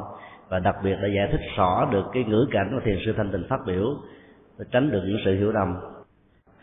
Câu hỏi kế tiếp có nội dung cách tương tự như câu hỏi vừa được chia sẻ. Trong cuộc sống sinh hoạt hàng ngày, con có ấn định thời khóa công phu hẳn hồi bao năm qua, con đã được nghe bộ băng kinh diệu pháp liên hoa do hòa thượng trí quảng thuyết giảng hàng ngày, ngoài ra con còn tri tụng điều đặn song song với thời khóa thứ hai, đó là kinh a di đà để cầu nguyện được vãng sanh tây phương khi lâm chung. Vì tâm của con lúc nào cũng hướng về đức phật a di đà như vậy, theo quyển niệm phật thập yếu của hòa thượng thiền tâm, thì người tu tịnh độ nguyện giảng sanh chỉ nên nhất tâm niệm phật a di đà cách tu của con hiện nay có phải là chưa chuyên nhất pháp môn hay không? Và con có phải rơi vào tình trạng tạp tu hay không? Xin quý thầy giải đáp. Kính cung thỉnh tôi đòi chân không chia sẻ về thắc mắc vừa nêu. Nam mô bổn sư thích ca mâu ni phật. Kính bạch chư tôn đức. À, kính thưa quý nam nữ phật tử hiện diện. À, qua câu hỏi mà phật tử à, vừa nêu thì chúng tôi thấy cũng tương tự như cái câu hỏi trước lời tuy khác nhưng mà ý vẫn là một. Thì thượng tọa minh nghĩa đã chia sẻ với ờ, các vị cũng ờ, tương đối đầy đủ nhưng tôi cũng xin ờ, được bổ sung thêm. Quý vị tu về tịnh độ chúng ta có thể kiêm tu thêm những cái pháp môn khác không hề trở ngại gì cả. Có thể nói vắn tắt một câu như vậy. À, như trong kinh di đà đức phật có nói rằng bất khả dĩ thiểu thiện căn, phước đức nhân duyên, đắc sinh tịnh độ. Có nghĩa là không thể dùng chút ít phước đức nhân duyên căn lành mà được sinh tịnh độ. Đó. Như vậy, trong cái chuyên tu của mình hay là cái chấm tu mình thì mình có thể kiêm tu những cái pháp môn khác. Đối với à, tịnh độ tông không hề chướng ngại gì cả. Đó. thành ra quý phật tử yên tâm. Ngoài cái thời kinh di đà quý phật tử có thể thọ trì kinh pháp hoa. Nhưng bên à, tịnh độ tông á, thì có nêu ra cái tôn chỉ á, gần có ba cái vấn đề mà chúng ta phải à, để tâm tới. Thứ nhất là tin sâu thứ hai nguyện thiết thứ ba là hạnh chuyên. À, tin sâu tức là mình tin à, có thế giới cực lạc của đức phật a di đà ở phương tây tịnh độ. À, tin lời đức phật thích ca giới thiệu là đúng đắn không có sai hoa tin là mình có đủ cái khả năng đủ cái điều kiện để vãng sinh tịnh độ.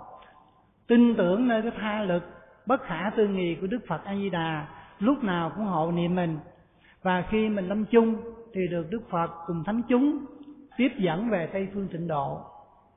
Đó là cái niềm tin phải thật là vững chắc. Cái thứ hai là phải nguyện thiết tức là chúng ta nguyện một cách tha thiết thành kính lúc nào cũng nhớ quy hướng về tịnh độ. Chúng ta làm bất cứ một việc thiện nào à, tu bất cứ một pháp ngôn nào cũng đều hồi hướng cầu nguyện vãng sinh tịnh độ. Đó. Cái thứ ba là hạnh chuyên hạnh chuyên đây nó có hai mức độ. Cái ờ, mức độ thứ nhất á đối với các phật tử vừa tu tịnh độ kiêm tu các cái pháp môn khác là trong lúc mình niệm phật thì mình nhớ mà phật thôi. À, đừng nhớ tới những cái vấn đề khác đừng nhớ đến những pháp môn khác. Rồi lúc mà quý phật tử tu pháp hoa trì kinh pháp hoa hay là trì chú lăng nghiêm vân vân thì mình đang mình phải nhiếp tâm vào trong cái pháp môn mình đang tu. Nhưng hồi hướng á, cái quả phước á, thì về tây phương tịnh độ. Đó là cái chủ trương của tịnh độ như vậy. Cái mức độ thứ hai trong hạnh chuyên á là đi đứng nằm ngồi. Đều nhất tâm hướng về đức phật a di đà niệm hồng danh của ngài hoặc quán tưởng hình tượng của ngài. Đó, theo cái lời dạy của hòa thượng thích thiện tâm thiện tâm ở trong niệm phật thập yếu. Thì hòa thượng dạy đây là dạy cho cái người tu ở mức mức thứ hai. À nó tóm lại là trong cái việc tu hành của chúng ta nó có hai cái phần đó là định thiện và tán thiện. Định thiện tức là chúng ta chuyên chú vào một pháp môn thôi. À, tán thiện thì chúng ta tổng hợp nhiều pháp môn tu. Ờ, nếu gọi rằng nó là tạp tu thì nghe nó nặng quá. À, nghe nặng quá đi. À, gọi tạp tu thì cũng đúng. Mà phải nói là kim tu. Đó. chuyên tu về tịnh độ nhưng mà kim tu các pháp môn khác. Hay là chuyên tu về thiền lấy thiền làm cột trụ chính. Ở trong cái đường hướng giải thoát tu tập của mình. Nhưng mình có thể mình làm các cái công đức khác. Ví dụ như bố thí trì giới nhẫn nhục đó cũng là kim tu à, có thể quý phật tử thọ trì kinh pháp hoa à, kinh hoa nghiêm các cái kinh khác nó cũng là ở trong cái giúp cho cái tâm mình nó kiên định hơn giúp cho cái kiến thức đạo lý của mình nó quảng bác hơn nó hỗ trợ cho cái chuyên tu của mình không có trở ngại gì hết theo tôi quan niệm như vậy. À, xin hết lời. Rồi cảm ơn thượng tọa đã chia sẻ ý nghĩa à, kim tu để cho các hành giả ờ, thực tập nhiều pháp môn cùng một lúc không bị mất phương hướng và rơi vào tình trạng hoài nghi. Hòa thượng trưởng ban tổ chức khóa tu của chúng ta là người chủ trương kim tu. Ngài là người ờ, xuyển dương pháp môn pháp hoa tại việt nam. Nhưng ờ, nhiều năm trở lại đây, ngài vẫn phiên dịch kinh a di đà, rồi kinh phổ môn, nghi thức sám hối mà chúng ta đem ra thọ trì đọc tụng trong khóa tu chính. Do đó, ai kim tu cứ nghĩ rằng mình đang nạp vào chất liệu tâm linh B1, B6, B12 nhiều B khác nhau mà vẫn an lạc dung thông như thường. Câu hỏi kế tiếp liên hệ đến trọng tâm của sự tu. Đó là làm thế nào để à, tháo gỡ hết tất cả những nỗi khổ niềm đau có gốc rễ của lòng tham lòng sân và lòng si? Hai câu hỏi liên hệ đến vấn đề này chúng tôi xin nêu ra. Con đã phát tâm tu pháp môn hành trì niệm phật. Nhưng muốn đoạn trừ tam độc tham sân si thì phương pháp nào làm dễ thành công? Và nhất là đoạn trừ lòng tham ái, tham dục và tham sắc. Liên hệ đến câu hỏi này còn có câu thứ hai.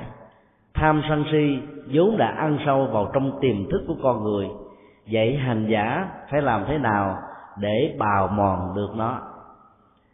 Trọng tâm của phương pháp hành trì đề cập đến trong hai câu hỏi này xin kính mời đại đức thiện minh chia sẻ hai thắc mắc của hai hành giả trong khóa tu.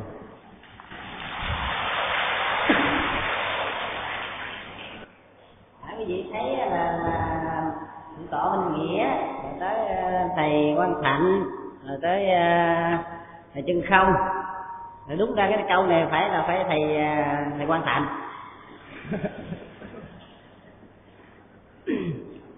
tại vì câu này quý vị biết bây giờ là trời nắng. Mà nói đến tham sân si là nó nó có vẻ nó căng thẳng lắm.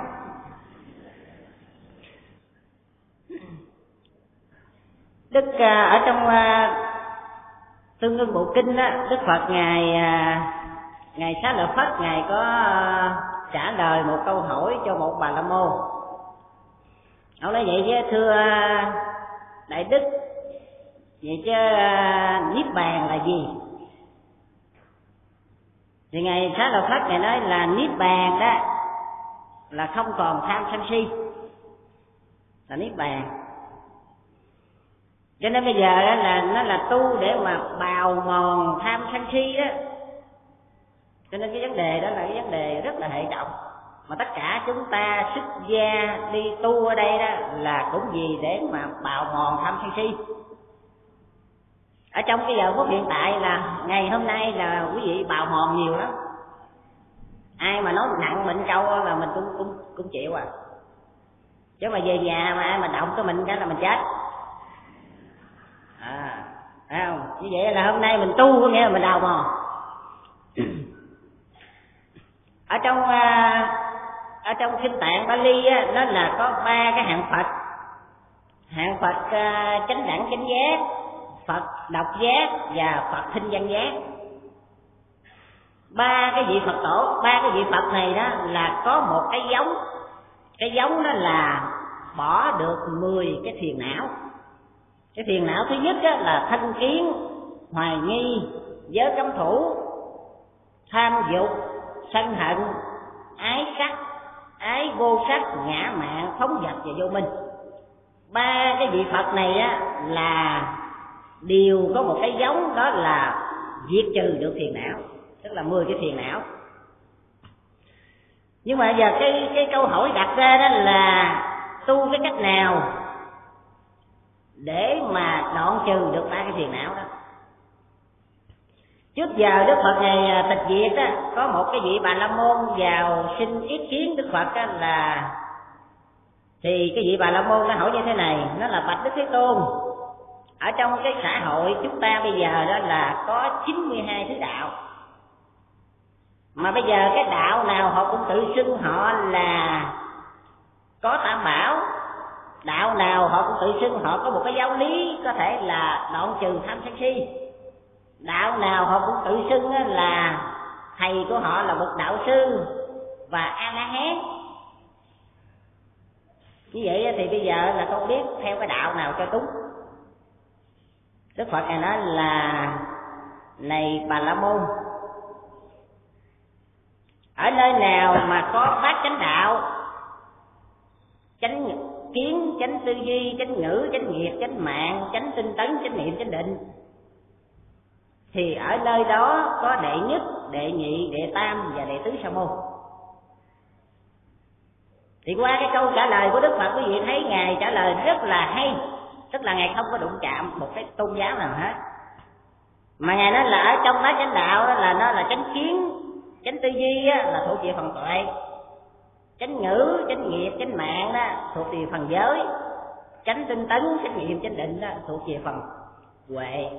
Như vậy là muốn tu muốn bỏ tham sân si đó là chúng ta phải tu giới tu định và tu tuệ. Ở mặt khác đức phật ngài nói là muốn à, bỏ tham sân si là phải tu thiền. Theo cái bài kinh đại niệm xứ ở trong trường bộ kinh và trung bộ kinh. Ở trong thiền á, nó có hai cái loại thiền. Thiền định gọi là samatha na thiền tuệ đó hay là thiền quán đó gọi là vipassana na cái thiền định đó là cái đối tượng của thiền định đó là bốn chục đề mục. Chúng ta niệm phật cũng là một trong bốn chục đề mục. Cái mục đích của thiền định đó là chúng ta cắt được bốn cái tầng thiền, đó là sơ thiền, nhị thiền, tam thiền, tứ thiền. Và nói theo luận tạng đó, có thêm cái ngũ thiền nữa. Ngủ thiền chứ không phải là nằm ngủ như vậy. Còn cái thiền cái thiền quán đó cái thiền quán là cái đối tượng thiền quán đó là bốn đề mục. Đó là niệm thân, niệm thọ, niệm tâm và niệm pháp mà cái mục đích của thiền quán là cái gì? Sát trừ phiền não. Tức là sát trừ phiền não. Như vậy là chúng ta tu thiền quán, tu niệm thân, niệm thọ, niệm tâm, niệm pháp có nghĩa là chúng ta sát trừ phiền não trong cái giờ phút hiện tại. Chẳng hạn như ca dao tục ngữ có cái câu gọi là chồng giận đó thì vợ bớt lời. Cơm sôi bớt lửa thì đời nào khê. Cái gì đấy là cái chữ bớt ở đây á, đó là thiền.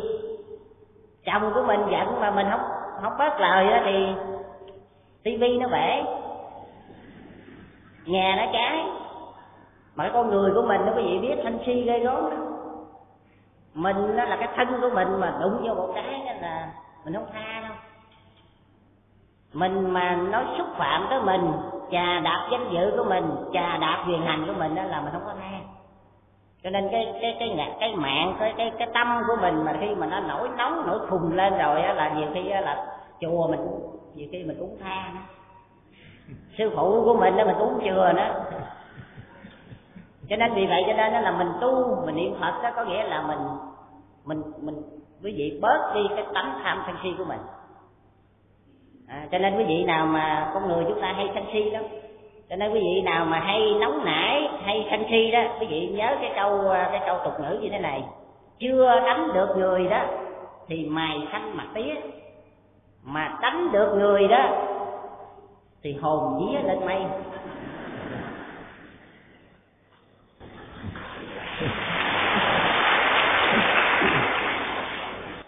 tại vì cái trong một cái cơn mà tại vì cái tâm tham với tâm sân mà nó sanh lên á, mà nó cộng chánh niệm đó thì không bao giờ là mình làm làm người ta khổ. Mà tâm tham, tâm sân á mà nó cộng với si mê vào đó, thì nó nguy hại lắm cái gì rất là nguy hại. Vì vậy cho nên đó là chúng ta tu cái pháp môn nào cũng được.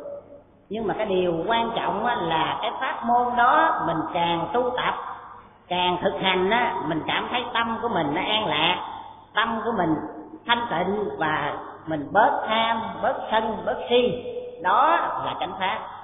Còn cái pháp môn nào mà mình đang tu tập á, mà mình cảm thấy bực bội quá nóng nảy quá mà tu 10 năm 20 năm mà mình cảm thấy sân si mình giấy đầy thì cái đó là thứ nhất là mình không tu đúng pháp môn.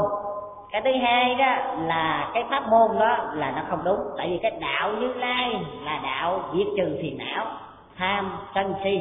Dạ, xin uh, chia sẻ đến toàn thể đại chúng.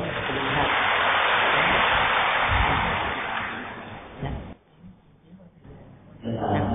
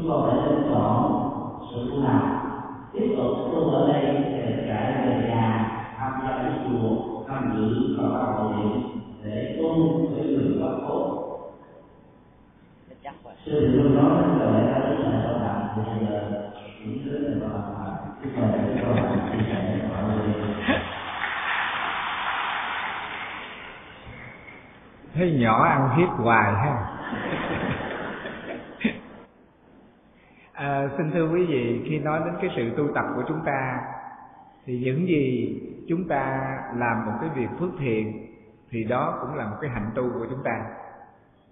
Mà nếu giả sử mà chúng ta có phát tâm tu học cho chúng ta thì đó cũng là một cái hạnh tu. Có nghĩa là tự lợi lợi tha đó là một cái hạnh tu của người phật tử của chúng ta nói chung và đặc biệt là hàng xuất gia, đặc biệt hơn nữa là vẫn có hai cái hạnh này. Trở lại cái câu hỏi là chúng ta đang tu tập ở đây từ sáng đến già gần tới đích rồi. Bây giờ nghe nói rằng là chùa ban hội tự nhắn mình về để đi đám ma, phải không ạ? Mình đi đám ma là mình tụng kinh. Mà nếu giả sử như mình đi tụng kinh cho người mất, đó là mình thực hiện cái hạnh tu của địa tạng bồ tát độ những người chết. Có phải không ạ?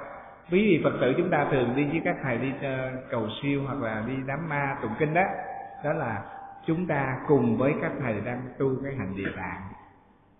Còn bây giờ ở đây là chúng ta tu, là tu huệ, tu phước, cả hai đều có ở trong cái con người của chúng ta, trong cái đạo tràng phổ quan này. Bây giờ có hai hướng để chúng ta suy nghĩ nói đúng ra là đi đám ma cũng có cái gọi là cái cái đúng. Mà bây giờ chúng ta giữ ở đây, chúng ta tu cũng là đúng. Không có gì sai đó. nhưng mà Phật dạy chúng ta là khi một cuộc đời này có hai sự việc xảy ra cùng một lúc, thì nếu chúng ta có một cái sự tránh kiến, thì chúng ta xác định rằng cái vật việc gì mà cần gấp cho chúng ta, lợi nhiều cho chúng ta trong vấn đề tu học, thì chính cái đó là cái chúng ta quyết định. Đó là phương diện thế gian. Còn bây giờ nếu là phương diện thật sự của chúng ta ở đây, nếu mà cái ban hộ trì nhắn mình về để đi đám ma mà nhắn mình như thế là cái người mà được nhắn đó là phật tử hay là người tu? Các bạn đương nhiên chắc tôi nghĩ đây là phật tử.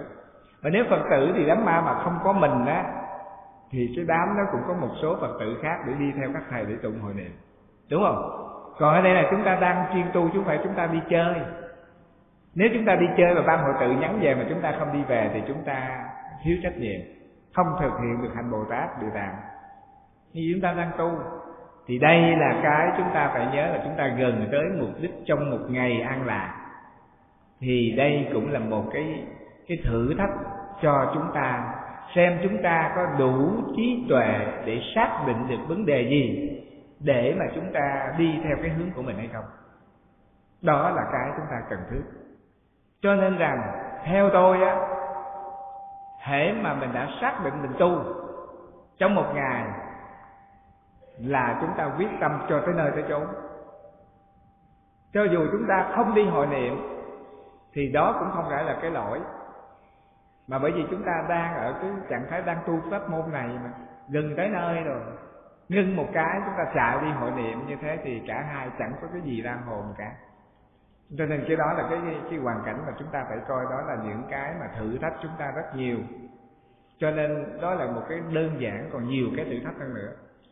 Vậy cho nên theo quan điểm của tôi á, là trong trường hợp đó thì nên duy trì cái vấn đề tu của chúng ta cho tới lúc mà chúng ta hoàn mãn cho ngày hôm nay. Còn vấn đề hội niệm đó là không có mình vẫn có các thầy vẫn có một số phật tử đi hội niệm cho người ta rồi. Nó không có mù đúng không ạ? Chiều về là chúng ta tới người ta đi điếu mình chia buồn.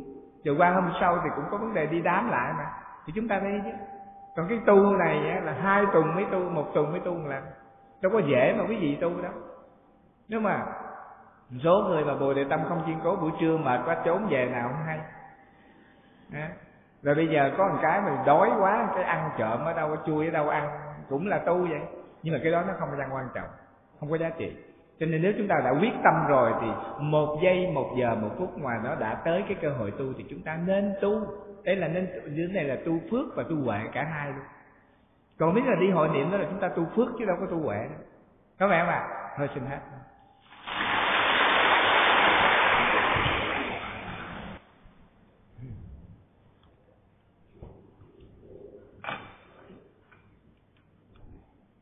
Sự trả lời của đại đức quan thạnh đã làm là thỏa mãn thắc mắc làm cho hành giả nêu câu hỏi là không được an tâm.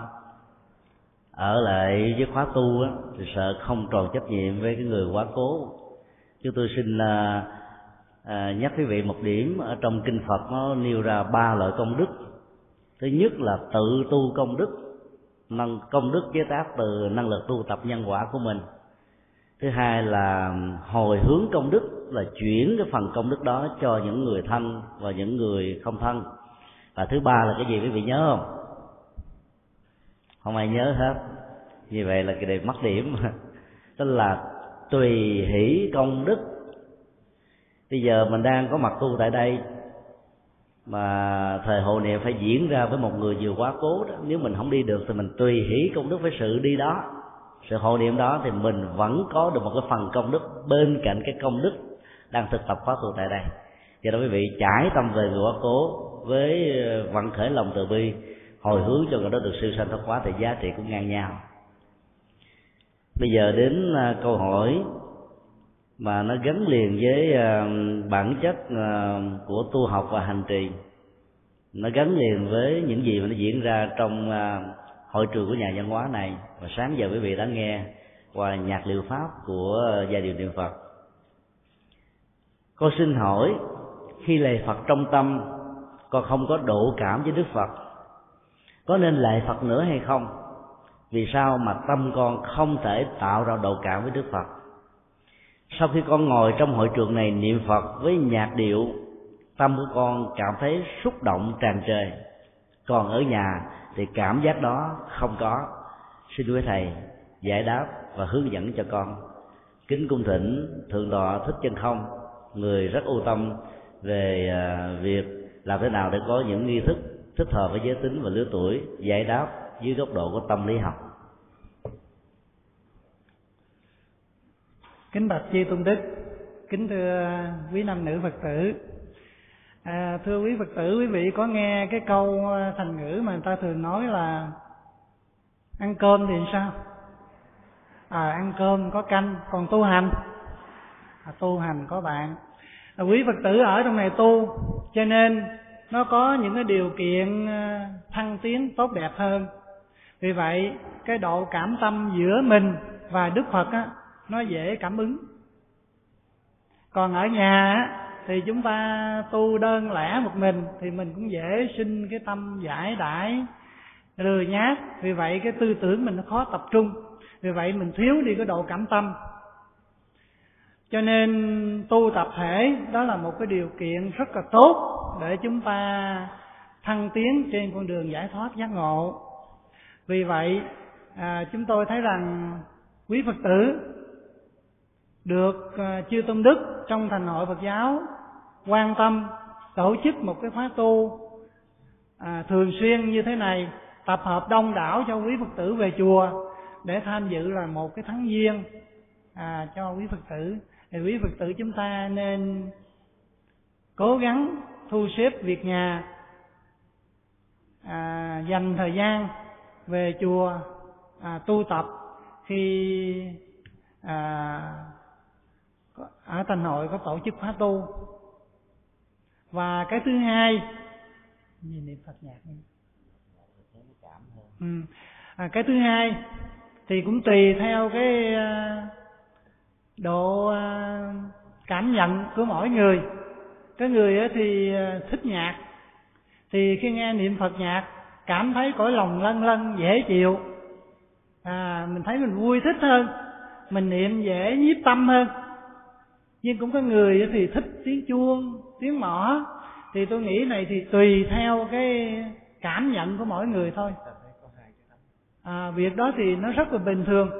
Tuy nhiên phải nói rằng âm nhạc á là một cái phương tiện hỗ trợ cho sự tu hành rất là đắc lực. Bởi vì nó có nhiều cung bậc nhiều tiết tấu nó tạo ra muôn vàng âm điệu. Nó làm cho khỏi lòng mình nó dễ phấn chấn hơn dễ à, sinh cái cái thiện tâm thiền niệm hơn. Cho nên à, vừa qua đại đức nhật từ à, có mời quý vị nhạc sĩ à, phổ nhạc vào trong những cái câu niệm phật. Rồi ở trên hoàng tháp ừ, thầy chân tính cũng đã phổ nhạc vào những câu niệm phật.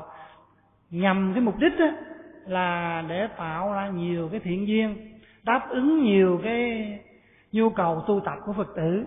Thì vị nào có cái cảm nhận về cái điệu nhạc niệm phật nào thì mình ở nhà mình có thể mình mở cái nhạc niệm phật đó để mình nghe để mình tu. Nhưng mà điều quan trọng á mình khi mình mở á thì mình phải lắng tâm. Đó, lắng tâm nghe cái tiếng niệm đó thì cái sự mở băng niệm phật á nó mới có ý nghĩa.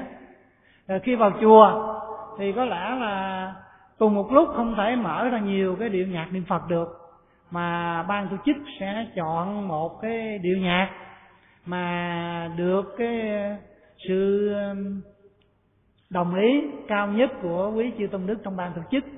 Thì đó là đại biểu cho số đông của phật tử thì chúng ta lấy cái điều niệm phật đó để mà phổ biến để mà hướng dẫn quý phật tử trong cái sự niệm phật. À, nói tóm lại niệm phật thì nó có nhiều cái hình thức. Chuông mỏ niệm với chuông mỏ cũng là niệm với các cái nhạc cụ. À, theo cái truyền thống từ trước đến nay. Rồi ngày hôm nay chúng ta niệm phật có phụ thêm những cái tiếng đàn tranh đàn bầu tiếng sáo tiếng tiêu vân vân thì cũng là những cái nhạc cụ thôi. À, thì nó cũng không khác gì nhau.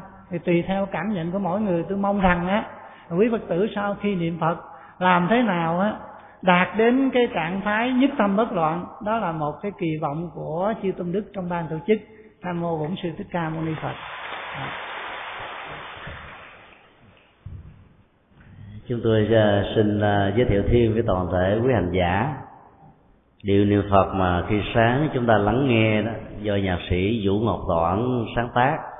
Và sáng tác đặc biệt cho khóa tu nhạc sĩ vũ ngọc toản đã sáng tác à, khoảng 15 điệu niệm phật. Trong số đó, điệu niệm phật số 6 khá thành công và đã được à, lan tỏa sử dụng ở các khóa tu phật thất trên toàn quốc hiện nay. Chúng tôi đồng thời à, cũng đã mời khoảng 10 nhạc sĩ phổ điệu niệm phật a di đà và kết quả là chúng tôi đã chọn cái điệu mà khi sáng quý vị lắng nghe hai tuần lễ trước á, thì ngoài điệu nhạc của nhạc sĩ du ngọc toản quý vị còn nghe một điệu nhạc khác nữa hơi cao và khó khó ca tụng theo. Đó là do nhạc sĩ ờ, Quang đạt sáng tác. Tức là quý vị sẽ rất là ngạc nhiên khi biết rằng là tác giả này là một người thiên chúa giáo. Nhưng mà vì ờ, tôn kính đức phật và được yêu cầu cho anh cho nên anh đã thể hiện ra những cái nhạc điệu đi vào lòng người và tạo ra một cái xúc cảm rất là lớn. Thì dĩ nhiên cái xúc cảm đó nó không thể nào bằng được với các nhạc sĩ phật tử, người sống ở trong đạo phật với hành trì, với ờ, những giá trị chuyển hóa đạt được từ sự hành trì này.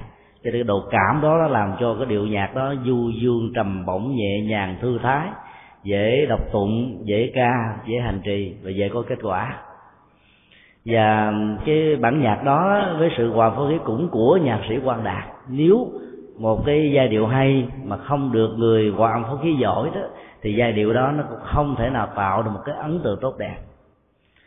Có rất nhiều người ngạc nhiên là trong cái thời à, gian trong vòng khoảng à, 15 năm trở lại đây đó, thì nhà Phật giáo đó mặc dầu tự phát, nhưng lại có khoảng số lượng trên dưới là đến à, mấy trăm bài trong thời gian qua chúng tôi đã sưu tầm được và các bài thành công nhất lại là liên hệ đến các tác giả thiên chúa giáo. Cái đó là cái điều mà chúng ta thử suy nghĩ.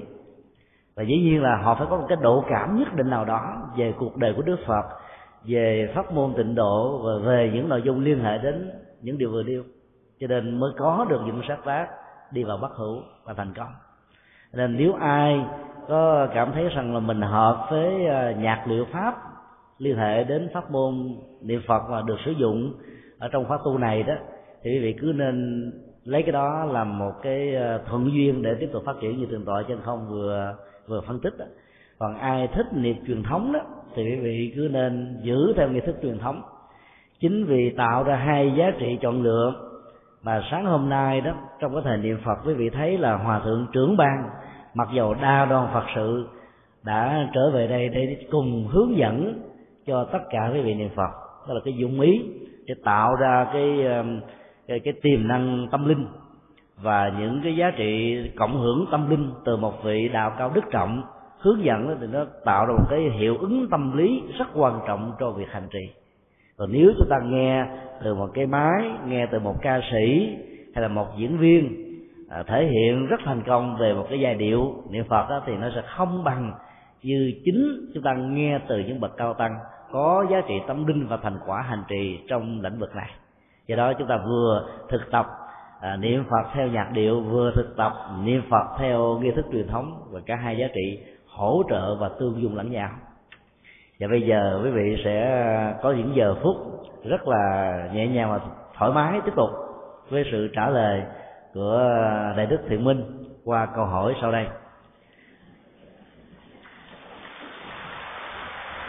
Chưa đọc câu hỏi là thấy thoải mái rồi không à? Và khi nghe trả lời còn thoải mái nữa.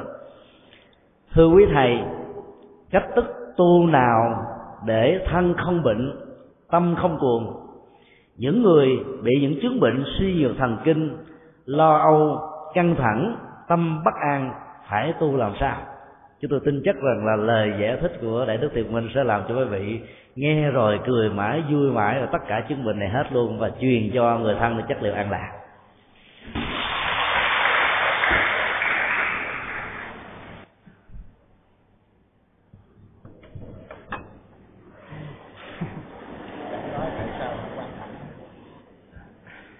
Gì à, biết à, không? Tôi với à, thầy nhật từ là bạn học ở à, khóa ba của học viện phật giáo việt nam. Mà không biết có duyên sao chứ, tôi và lúc mà tôi đầu tôi gặp thầy nhật từ á, tôi rất là ái mộ thầy nhật từ.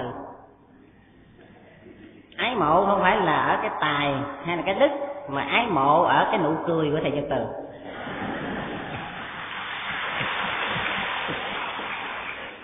Thầy nhật từ có một cái nụ cười á, rất là có duyên mà nếu mà nói theo đạo của mình á, là cái nụ cười từ bi. Đó đâu đề nghị là đi từ cười cái cho để chống xem.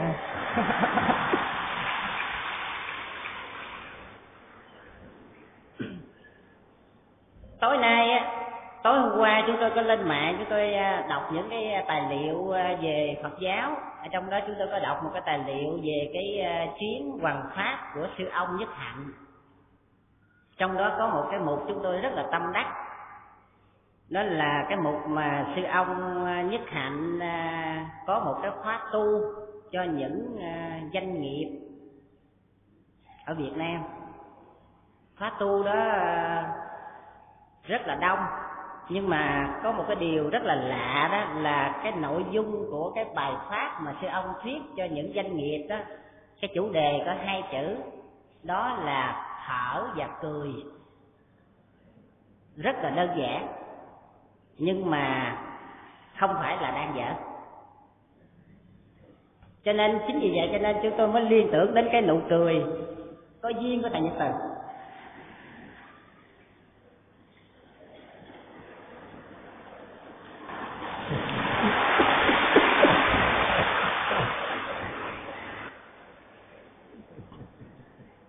tại vì sao quý vị biết là một cái người mà nó có một cái chất liệu gọi là hạnh phúc và an lạc đó, thì nó mới toát ra một cái nụ cười đó.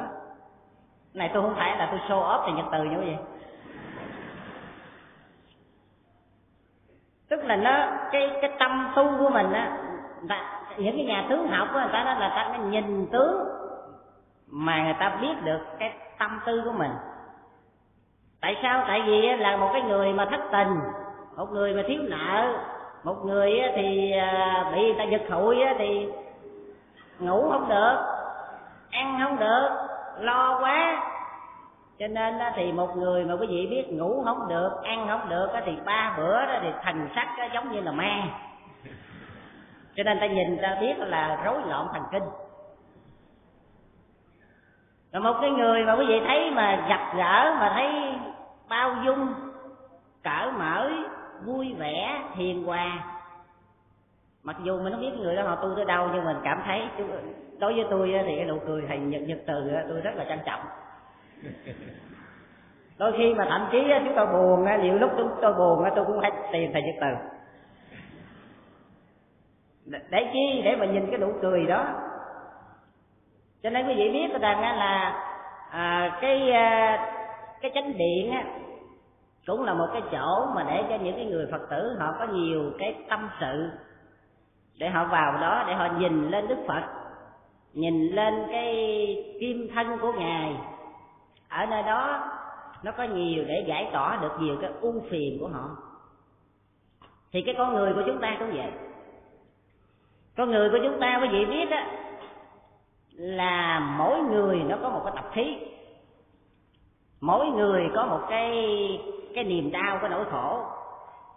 Ở trên đời này dường như là hạnh phúc không có. Quý vị thử chiêm nghiệm cuộc đời của mình coi, hình như là hạnh phúc không có, mà cái hạnh phúc do mình tưởng tượng. Quý vị chiêm nghiệm kỹ lại, hạnh phúc ở trên đời này không có, mà hạnh phúc do mình tưởng tượng. Tôi cho quý vị hạnh phúc quý vị ngồi dưới cho chúng tôi hạnh phúc. Nhưng mà cả hai đó đều đau khổ. Không có hạnh phúc. Tại sao? Tại vì cái tâm của mình nó quá tham, quá mong muốn, quá ước vọng. Cái lòng tham của mình lớn quá đi cho nên mình khổ. Mà cái gì mà mình muốn không được đó là mình bực mình cái gì mình xin không được thì mình khó chịu.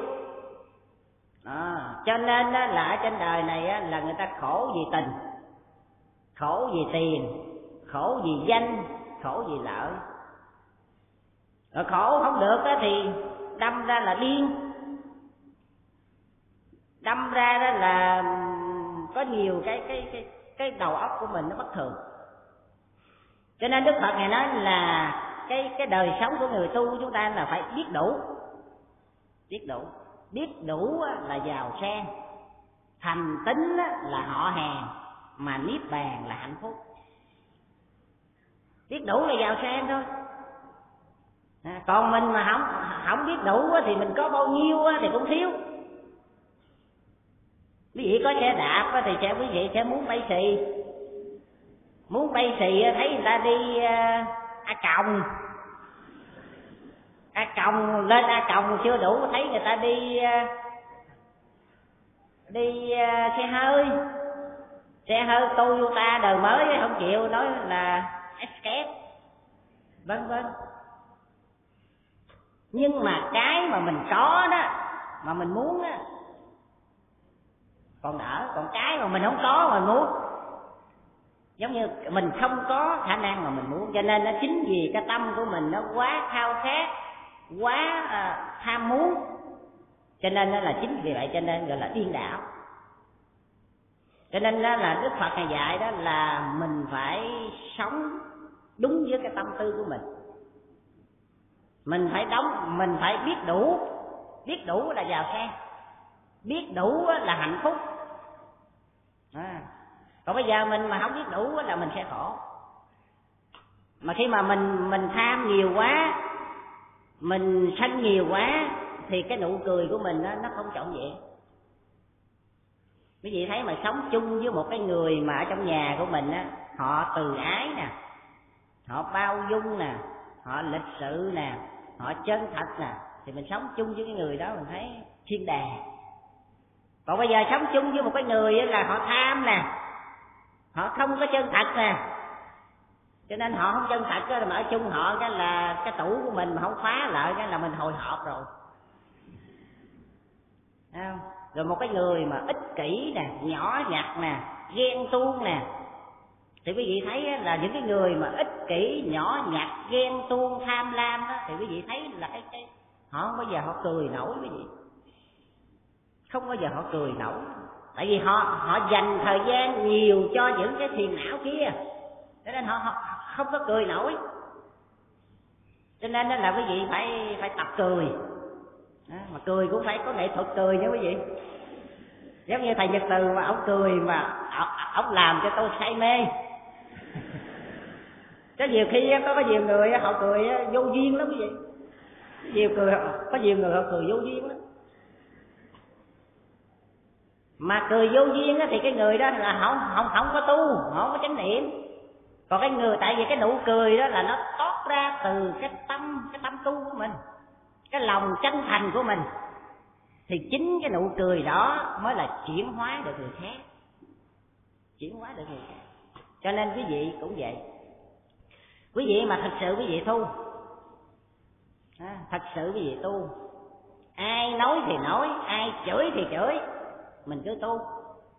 Thì chính cái cái mà thực sự tu của mình chính cái mà khiêm cung của mình đó, chính cái im lặng của mình đó mới là chuyển hóa được những người khác. Còn bây giờ mình nói là tôi đi chùa phú quang, tôi ờ, tu ờ, phật thất, hay là tôi tu ờ, một ngày an lạc. Mà về con cái mình mới động mình có một câu à. Mình chửi nó tắt bếp hết hay là chiều mình ăn chay mà nó lỡ nó đụng cái đồ cái đồ đũa mặn vô cái là mình chửi nó. Cho nên đó là mình phải có một cái cái chút gì đó mà có thể cái người cái người, cái tu của mình á, mà cái người gần gũi mình, con của mình, chồng của mình, vợ của mình, những cái người thân của mình mà nhắc tới tên tên tuổi của mình, họ cúi đầu họ im lặng. Cái đó mới là cái chuyển hóa cho nên là cái chuyển hóa, tức là mình phải thật sự với cái tâm tu thật sự của mình. Mà cái thật sự đó là nó bằng cái chất liệu mà mình thực tập thực tập ở trong cái đời sống. Cho nên à, có vài cái ý để à, chia sẻ đến cho đại chúng hôm nay. Nam mô bổn sư thích ca mâu ni phật.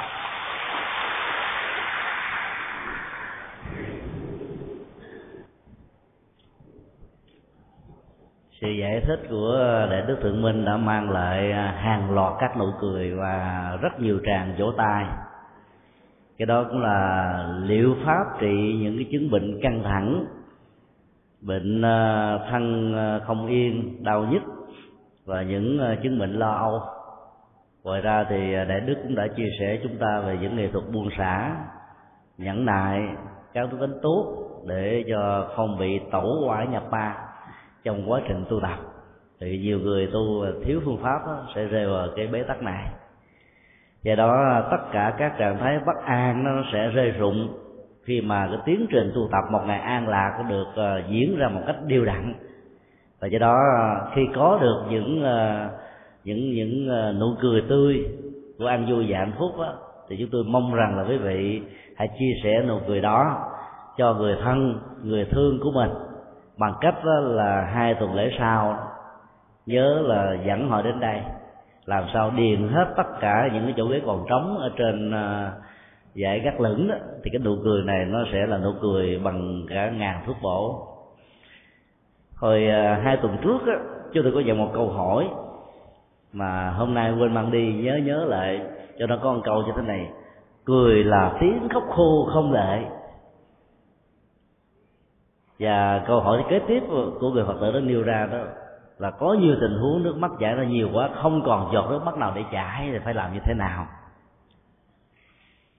Cái bế tắc trong nỗi khổ niềm đau nó làm cho nhiều người cười gượng, cười gạo.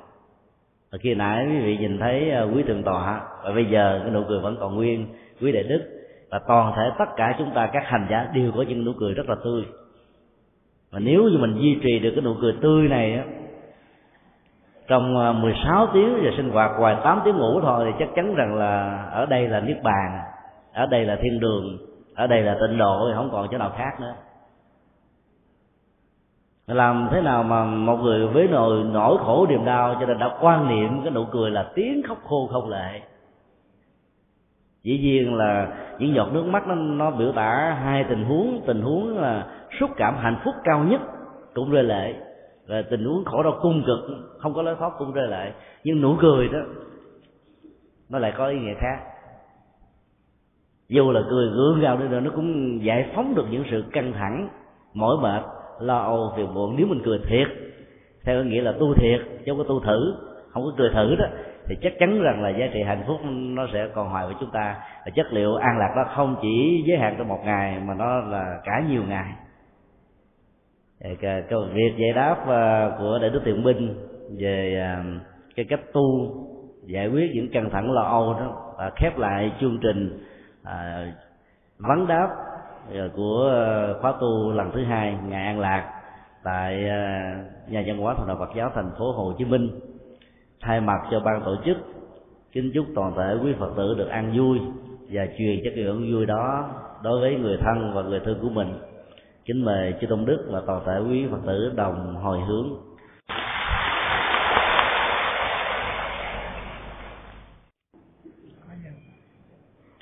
Nguyện đem công à, đức à, này à, hướng về khắp tất cả